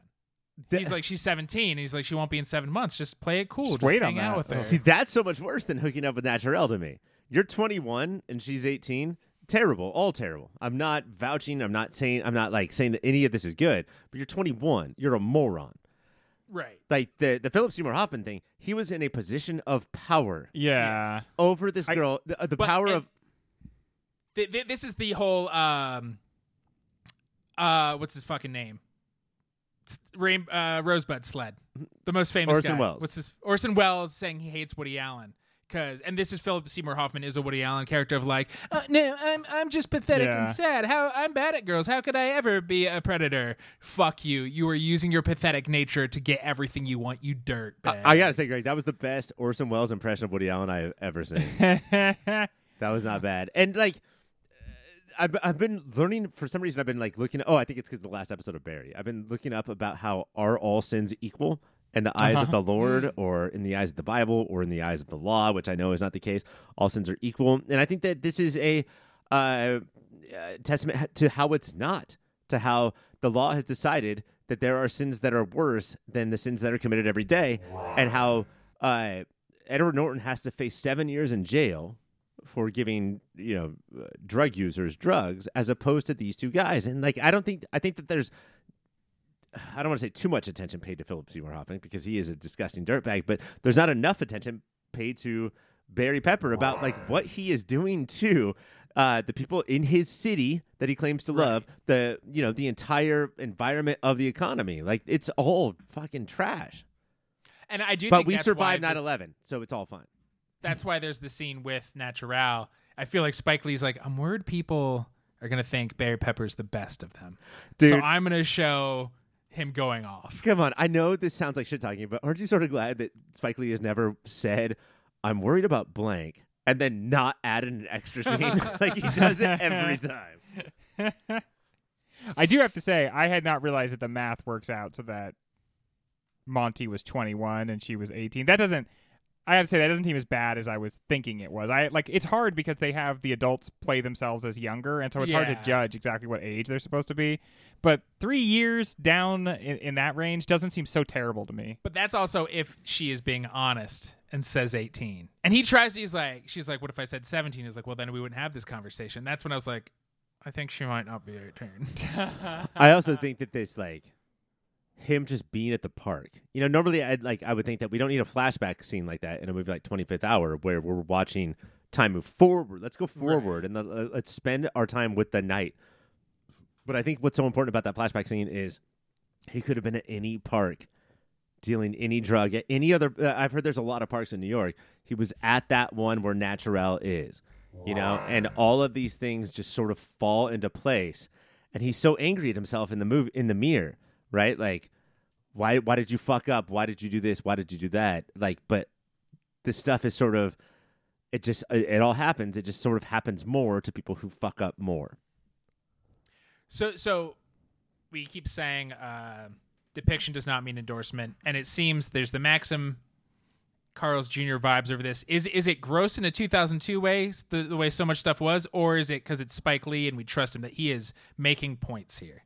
I do think the part where the like veil drops where um the teacher does kiss the student Mhm. and she she doesn't freak out she just looks at him like her whole world has been turned upside down like, Like, that this is her Borderline her own- catatonic. Like I cannot believe there's no amount of flirting. like it's her personal 9-11 honestly Yeah, like i mean like this is the like it, you get the sense that like this has broken her and that she won't be the same that I point should be able to dance around and up to him flirt as like- much as possible because I'm fucking 17. You're the one that needs to have control and not fucking kiss me. Like she can't believe this happened. She, Also, I she do- probably looked up to him like as mentor and like, yeah, I'm a pop up in your class and I'm gonna fuck with you, but you're still a mentor and an adult who asks more of me, And and, to- he broke all of that. To him, that look is like, oh my god, it's finally hitting me. She's only 17. To us, she was only always 17. Are you kidding me? And I, she does a like her performance is really good because you can see the weird manic energy that she has. You can see how she's like always trying to be witty, always trying to get a rise out of him, but at the same time is desperate and like also just needing needing his attention, but like a completely different type of attention Yeah. than he is like intending to pay. And, and different than the guys in the parking lot that she bailed Yeah. on, right? Like she needs something different than both of those things. Also, I think that we're playing with. I mean, what was like the most popular trope in 2002, right? It's somebody with shins playing on their Walkman, mm-hmm. and like they put the headphones on you. Like Yeah. that is added into this movie, the manic pixie dream girl of it all. Of, And of I. I think in that moment when you see how much it rocks her world, I do, or you know, it changes everything for her. I do think there's a moment in there where you start to wonder if, as the viewer, you have been seeing more through the eyes of the male character than you have been getting a clear, unvarnished view. And I think that there's a lot to kind of support that in the movie. That sometimes we're getting, and that might have been what Roger Ebert was talking about when we when we started off like that there's a dreamlike quality to this and part of it might be that you can't trust what you're seeing as the viewer. Like you have to be skeptical about the way things are being presented to you and when that call falls in that scene it really makes you think like oh shit. Like if i as the viewer thought she was flirting i was fucking wrong because mm-hmm. she was is a child and she's acting like a child that needs boundaries not like anything different than that or you can live in this dream as long as you want, as long as you don't make the one move you need to in order to wake yourself up. Like almost like Wiley Coyote walking off that cliff and looking down. Uh, Philip Yeah. Seymour Hoffman could have lived in that dream for as long as possible of just like, I like this girl and this girl likes me. That's the end of it until he kisses her. And my God, what a shattering awakening that is. Because like it's hard to say without actually showing you guys, the audience, the movie, how stone faced, Oh, like yeah. a stat like I, she, like this open mouthed golem of a person. underrated actress Anna Paquin is. Speed round.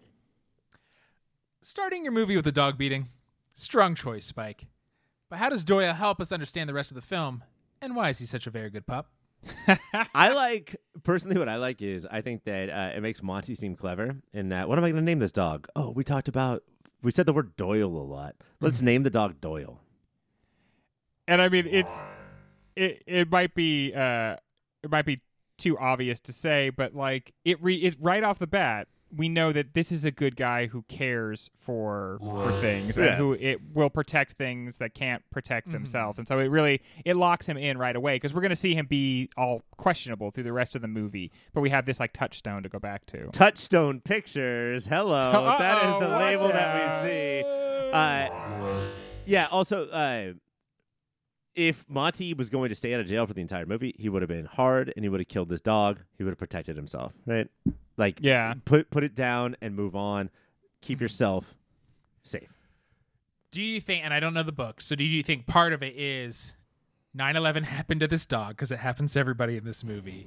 And this is like, no matter what your walk of life is, the real New Yorkers come together because the Ukrainian, he didn't want to take care of that dog. But New York, baby, we take care of our own. Do you think a plane hit the dog? Yeah, I think so. That's what we heard in the beginning. a Small dog plane. I mean it's going to Yeah. be proportional to Snoopy the was dog. flying it. Yeah, is a dog plane The a Red doghouse Baron. that Snoopy flies?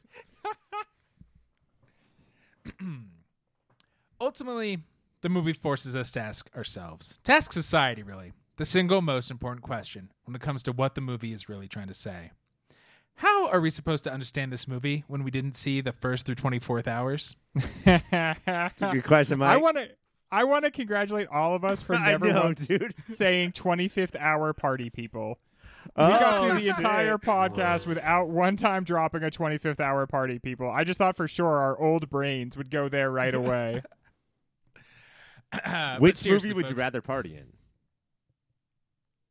Honestly, that club looked like it was going off. Yeah. And Rosario just one of the Dawson's side only at one of those two parties. Yes.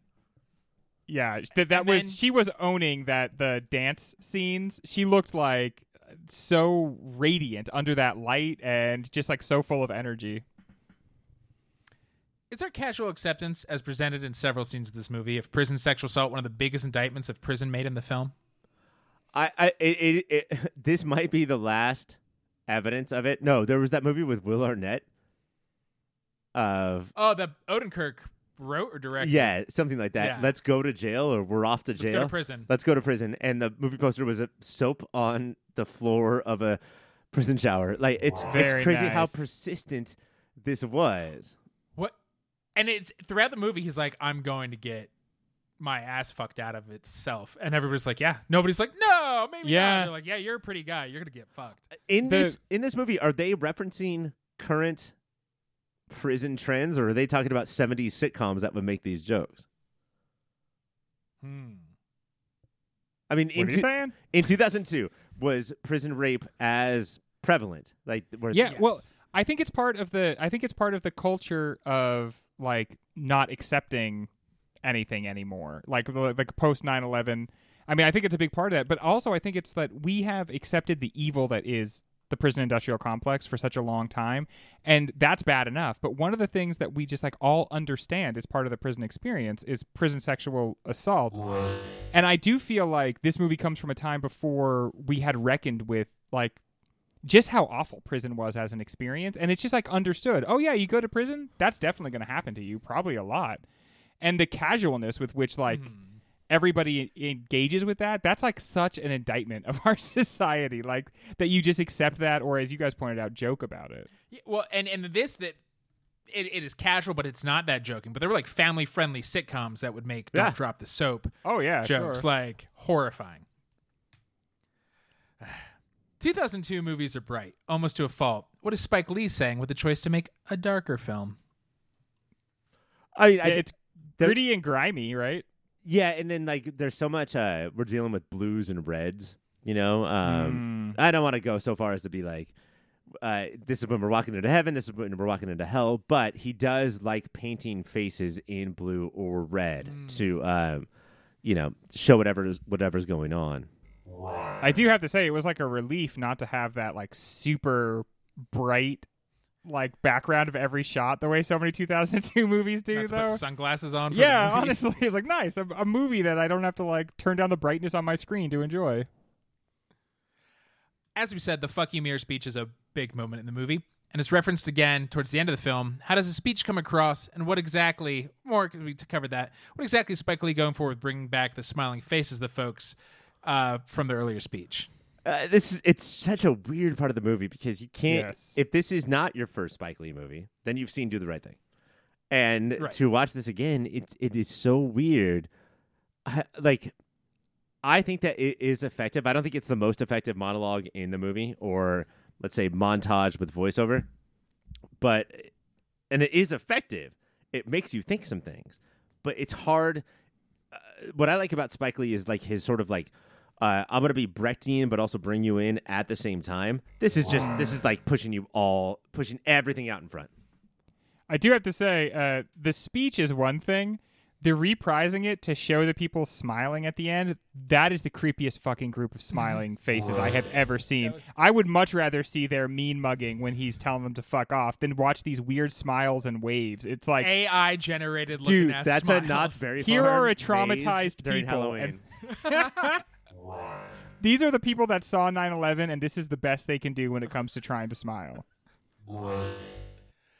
What ethnic or cultural group did Spike Lee leave out of the "fuck you" montage that you would want to see added? Oh, how about um for New York, it's got to be like got people from like Barbados, like uh, Islanders, right? You want to I'm see just trying to think of other groups in New York that he didn't get a chance to give the fuck you to. I wa- how about I want to see added uh, uh, the Rapaports.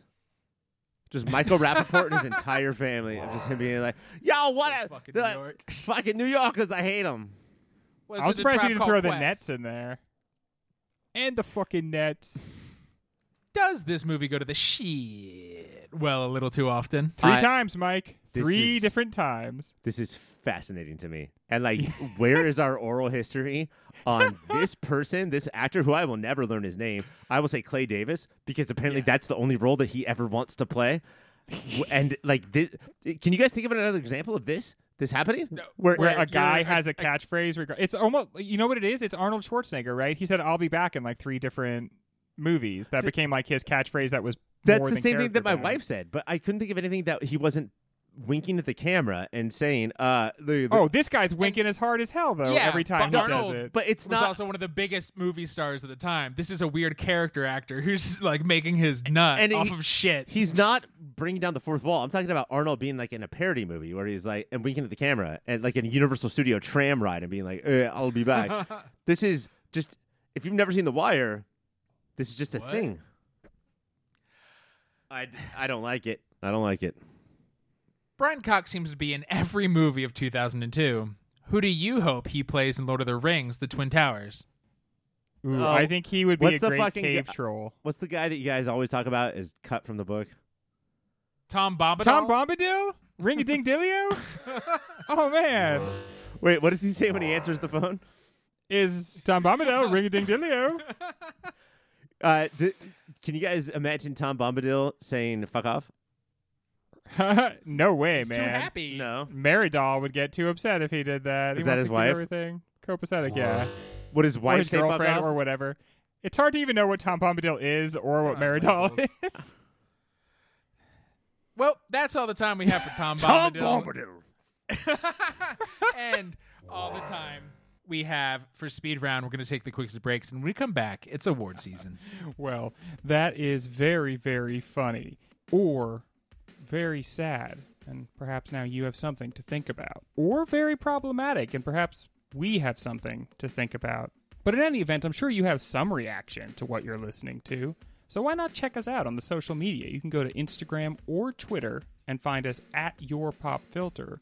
Email contacts at Your Pop Filter. Hey, everybody, keep watching them movies. Taste buds, can you believe that in our Lord's year, I guess it would be 2003, that this was not nominated for any Academy Awards? What? This movie that I forgot about? No, I can't believe it. So wait, is that? Do you think that's true? It's not that you've never heard of it. It's that you definitely did hear of it and then promptly forgot about it. it's weird that I would just be okay with that. Like, oh yeah, I probably did hear about it. Maybe I even saw it, and then I just forgot. I just forgot a big part of my life. Who cares? Memory hole. Have you guys, in the entire history of movie of the year, uh, been watching a movie for that week and been like, "No shit, I have seen this." yeah, oh yeah. Well, I've never even heard of this before, and halfway through, you're like, I used to watch this all of the time. I used to. I had this on VHS. All right. So we're going to give it some awards because we disagree with the Academy about almost all things. Starting with mostly only in New York moment. Greg? For me, the only New York moment has to go to the creepy smiling New Yorkers. Only in New York could you show people looking mad and they look normal, and then they're like, okay, smile at the camera, and then nobody can fucking do it. They're like, what does your face do? The cheeks kind of go upwards, and then you like bare your teeth. Yeah, that's good enough. Anyway, we got a long day of shooting ahead of us. Oh, you're just a character from a Japanese horror movie? Uh, Ryan, what's yours? Um, I, I I have to go back to the thing of because I, I I think this is what New Yorkers do constantly. Maybe I've never met one, but um, it's the camera in the apartment window with the orchestra swelling as we look at where the twin towers used to be. only in New York. I mean, we we literally can't do that in any other city, Greg. Well, yeah, San, that's why San Franciscans are jealous. uh, mine is running into your student on E when you are already on a night you don't want to be a part of. Uh, this feels like a personal anecdote. nope. it just feels very only in New York. Not in Los Angeles or Denver. no, because LA is too spread yeah, there's too much sprawl. But in New York, yeah, like you're all pushed Because together. in New York, like once you're in a cool borough, clubs. that's your borough.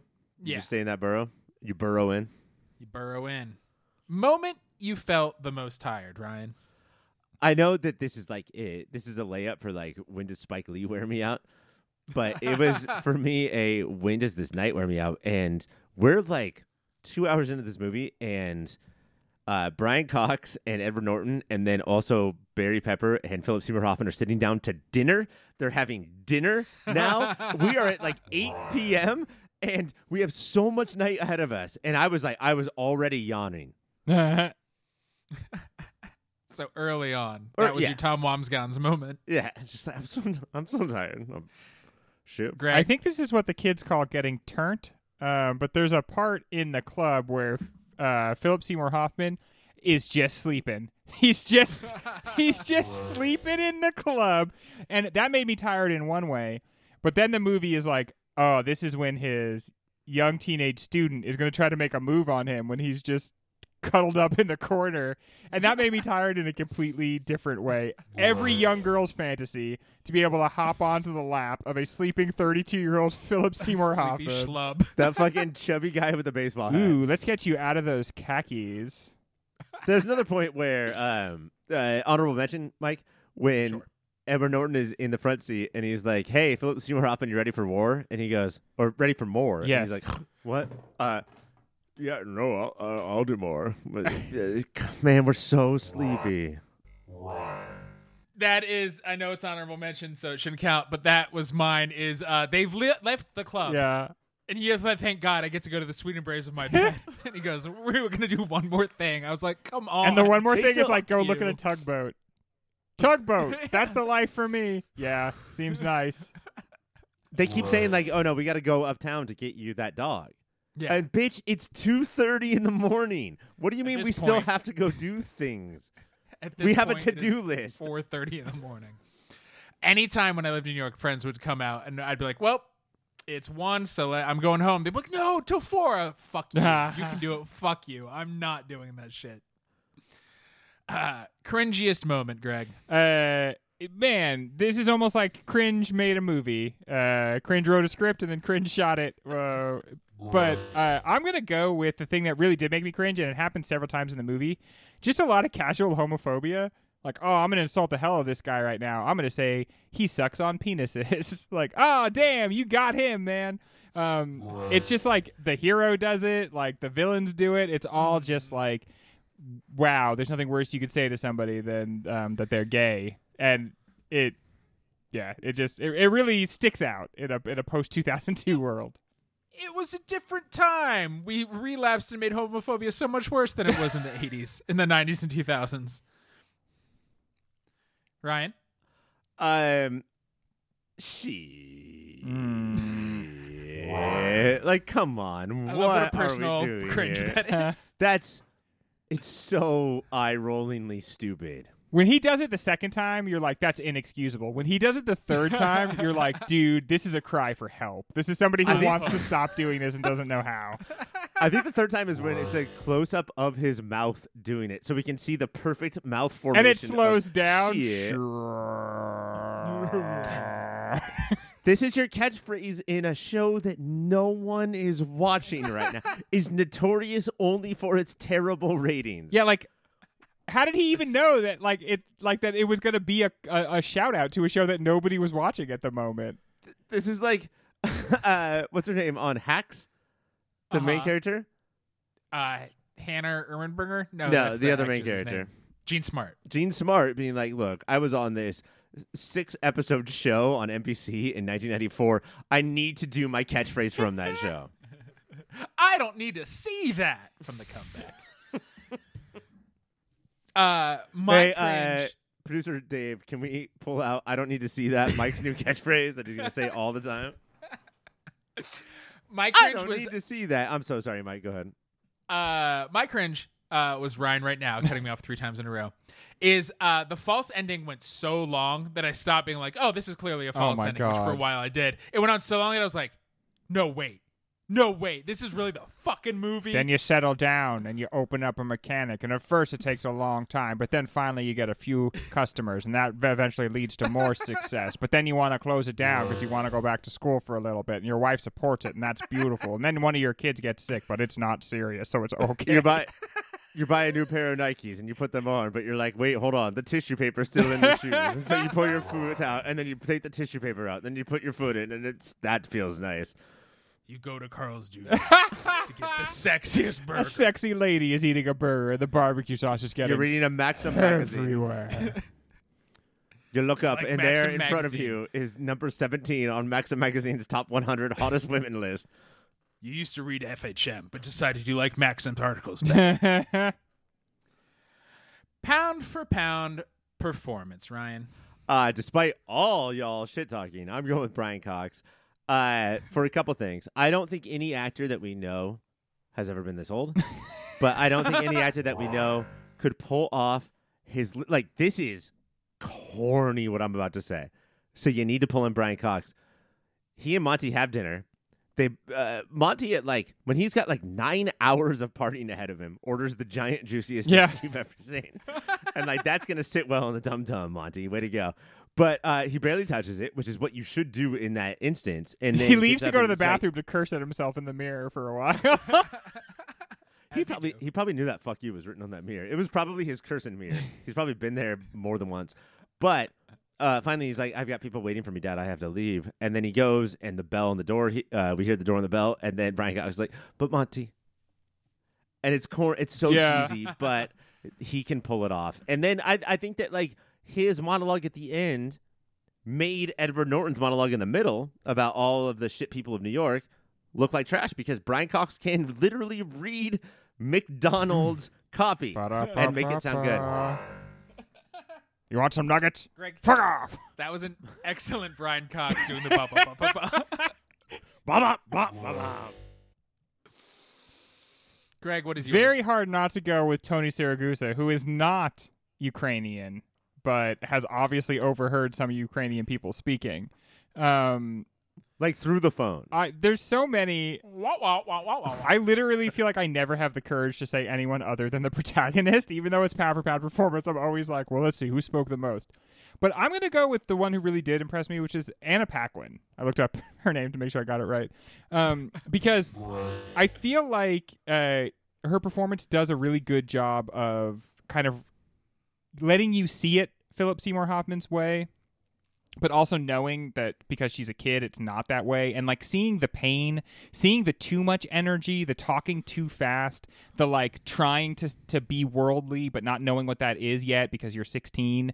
Um, and I just thought that like a lot shone through in every line that she delivered, and you see someone who's in pain, and if what you're looking at is that she's scantily clad or that she's like um has a tattoo on her belly, then you're missing like a child that is suffering. Um, and all of that is in her performance, and I think it's one of the more subtle aspects of like the entire movie in a way, and I it just carried the day for me. I concur with Greg. Hey, look at that!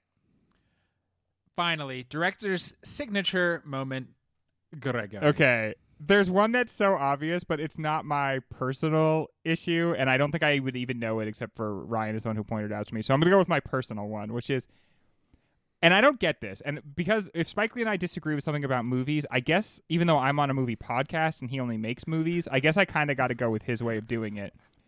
But this thing where he shows something happen twice in extremely quick succession, I don't like that. I, I can't wrap my head around it. I can't figure it out. With in this movie, it takes place with a, with human contact several times, where people mm. hug, and then you get it like in two extremely quick bursts. It's not even clear if it's the same shot replayed or a, a shot from a different angle or something like that. And I'm chewing on it. I'm trying to figure it out. It does not work for me. It's one of those things that when it happens, it goes, "Hey, you're watching a movie." That's a choice somebody made, and I'm like immediately I'm kind of bounced out of the experience for a little bit.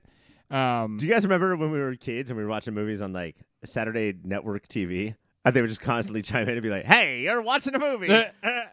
Hope you stay tuned." it's Saturday afternoon. Keep watching that movie. I the reason that I like this is because some of it was annoying and some of it was not, and some of it I'm not sure I caught. Like I think there's three different levels of the way that he edits based on like the scene that I'm watching where I didn't know it was happening or I knew it too hard or somewhere in between. I like that.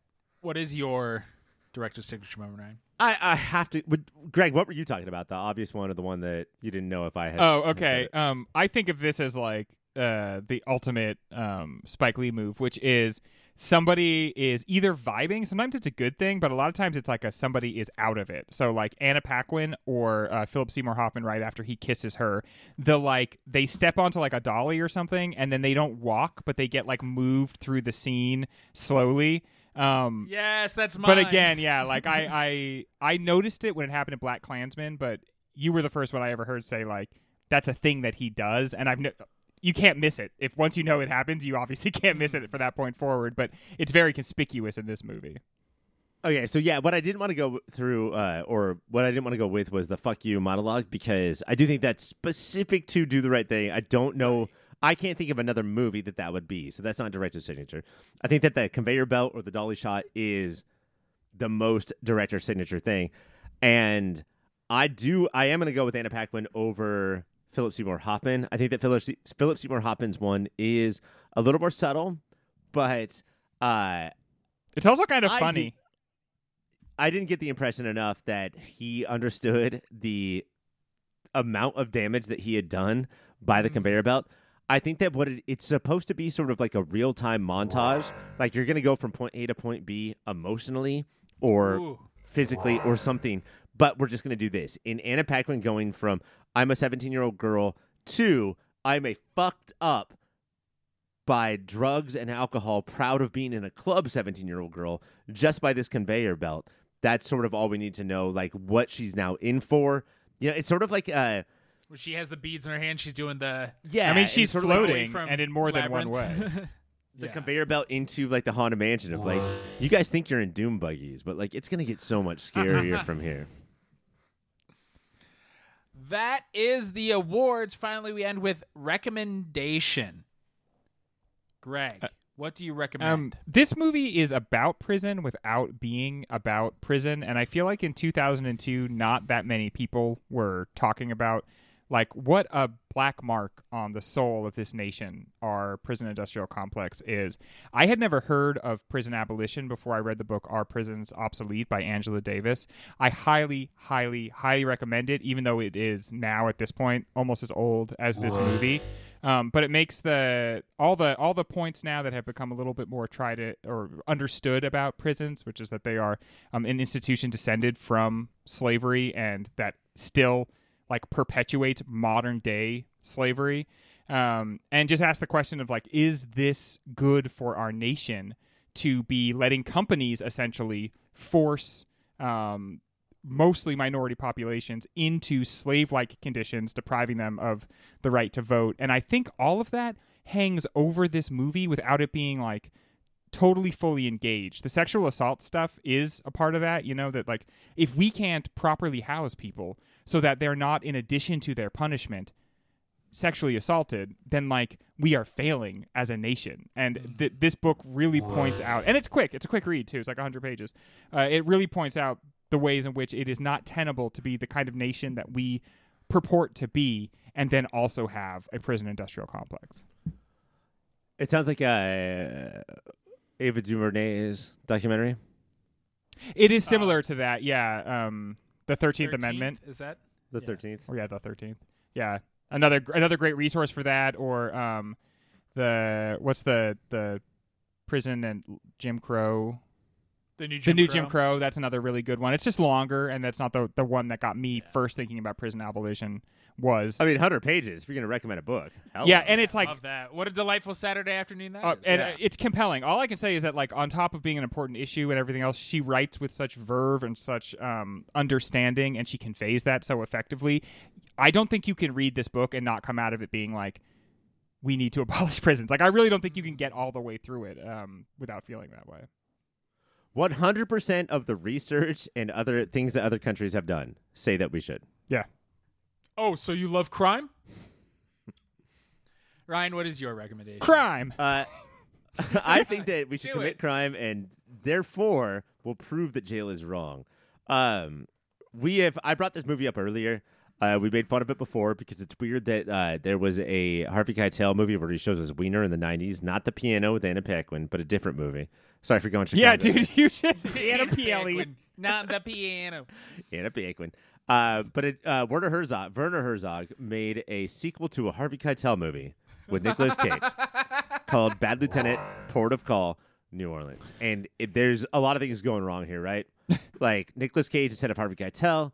Um, one of the worst titles I've ever heard. Like, how many colons can you have in one movie It sounds title? like a weird romp. It sounds like a broken lizard movie or something like that. Yeah.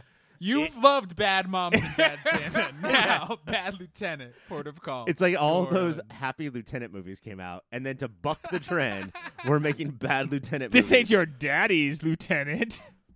But it's Werner Herzog and it's Nicolas Cage, and it's two of the two weirdest weirdos we've ever had making a movie that's actually normal, like actually sort of good uh, and compelling. It's a case, but it's also not about Katrina, but it just has Katrina in the background of like, this movie is not about this, but would this stuff be happening if it wasn't for this? How would these characters be happening if Katrina wasn't there? And watching this movie since Katrina happened, since the first time I watched this movie, it reminded me of it a lot. I think it's a legit great movie that has so many things, like too many colons, going against it. Oops, I'll call. I would like to see the movie. Uh, mine is if you want a movie about somebody. So this is Monty is now fully in the drug world, but a movie about a Monty type kid getting into the drug world, and the the DNA of the city is woven throughout the movie. I refuse to say a city is a character. Uh, I would I'm just gonna clip it, dope. Mike, so that you in the thing you just say I'm city is a say. character. Uh, but Dope, starring Shamik Morris from Into the Oh, Spider Verse fame. I love Dope, and a- afterwards I was like, if you made a prequel of Monty getting into this, that is what Dope is. Uh, and it's you know it's a lot more fun, it's a lot less dark, but it, it's I think similar wavelengths. I love that movie. Also, real quick, can we recommend a Montgomery Clift movie? Sure.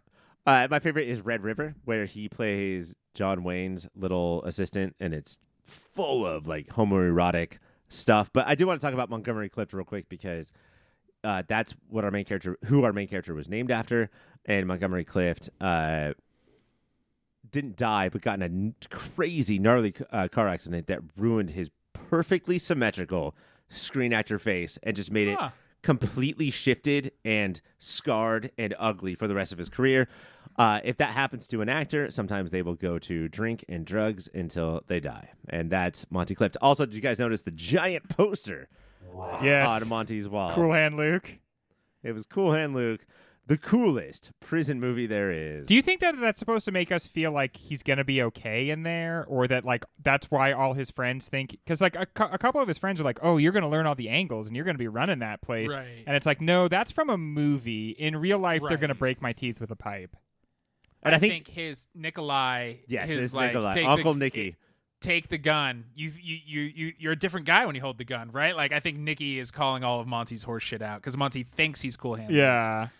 I think that the horrifying Ukrainian boss in this movie. I'm not talking about Zelensky. He's a cool Ukrainian boss. We love that guy. not like the yeah, not like the other Ukrainian bosses, but this guy is he is so horrifying to look at. He's like he's so scary, and I think he has been gang raped multiple times. He's been Yeah. he's led gang rapes, like he has done it all. That's that's doing it all, folks. from soup From A to Z. Living the dream. Well, now is the time when I have to sadly say, not all of us can be winners. Though in my heart, you both are. Hooray! But on but I on did it. paper, Oh, no. Ryan, you got seventy-one points. Yes, I I already knew that, but thank you. Wow. I can I tallying the whole confirm that. That's my total that I see here as well.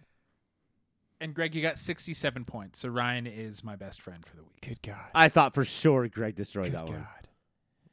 Good God, Lemon. It was it was it was a lot. It was good. We didn't me- we good show. Oh, chat. we didn't mention Patrice O'Neal's in this movie. Oh yeah. Because I got five points. oh look at that. Oh, Mike, is there any way, real quick? Go I just get five points? points. Greg, you Put it got on my two tab. points, so you're at 69. Mike, Put it on your tab. Mike, can I ask you a question? Yes. Because uh, wonderful job hosting a uh, wonderful conversation podcast. But did you hate this movie? I didn't hate it. Yeah, I, I tried to play coy, and then I was like, wait, when do I reveal how I feel about this movie? I guess now. And that, how's it going to do? I think the whole time while I was watching it, I was enjoying it because Spike, Mhm. right? So you're like, oh, what is going? What is going? And afterwards, it wasn't thrilling enough to be a thriller, though there were elements of that there, and it wasn't quiet and showed interiority enough to be a character study. And so I felt like it, it just waffled and never really made a decision to. It is my least favorite Spike Lee movie I have seen. Oh, And should watch I- Get on the Bus. Seen Bamboozled. Um, hey, we all Greg, never do you want to throw Dude, out a. Spike Lee movie to talk shit I on? mean that that would be it for me, right? Bamboozled. That's the beginning of my like Um, love hate relationship with Spike Lee, where I see the movie and I get angry, and then later I'm convinced that the anger is like actually a good thing. it's a gift. But I didn't hate it. I just it it left me feeling cool hand lukewarm. I guess I think this is also my least favorite Spike Lee movie, but that's just like like Mike said, that's still pretty high praise. I mean, it's still I'd rather Yeah. watch a Spike Lee movie than watch a, a movie by almost anybody else. So, Facts. and he delivers an interesting performance and or you know um, an interesting movie and but I just don't think that like it is going to perform very well overall. I think that it it's it made for a, a good conversation. It was interesting. I bet we um, chop it up again in the last episode when we bring it up, but I just against some of the other contenders, I don't think it, it's got what it takes. I don't know. Based on your guys' lukewarm reviews, um, I think that it could do well. I think that your the the way that you like it's going to stick in your craw. That's sort of what he does. You know, more than any other movie that we watch in this entire season, which is almost over. By the way, guys, I know we, we, we, are we said that this was going to last forever. We're achingly almost done. Wow. Um, I think that uh, this is going to stick in your craw. I think you're going to think about it more. I think that you're going to come to terms like, oh, you know what? The thing I hated, I loved. The thing I loved, I hated. Just the fact that those two things are possible, and also like, what is the most O2 movie? Like, yeah, this is pretty O2. how how do you argue that any movie is more O2 than this? yeah, it would be hard. Well, movies that could contend for that. That is our 25th hour show. But coming up this season, we have Catch Me If You Can, famously about 2002, Morvern Callar, even more famous about 2002, and Lord of the Rings, The Twin Towers, the most 2002 movie. Till then, keep watching those movies.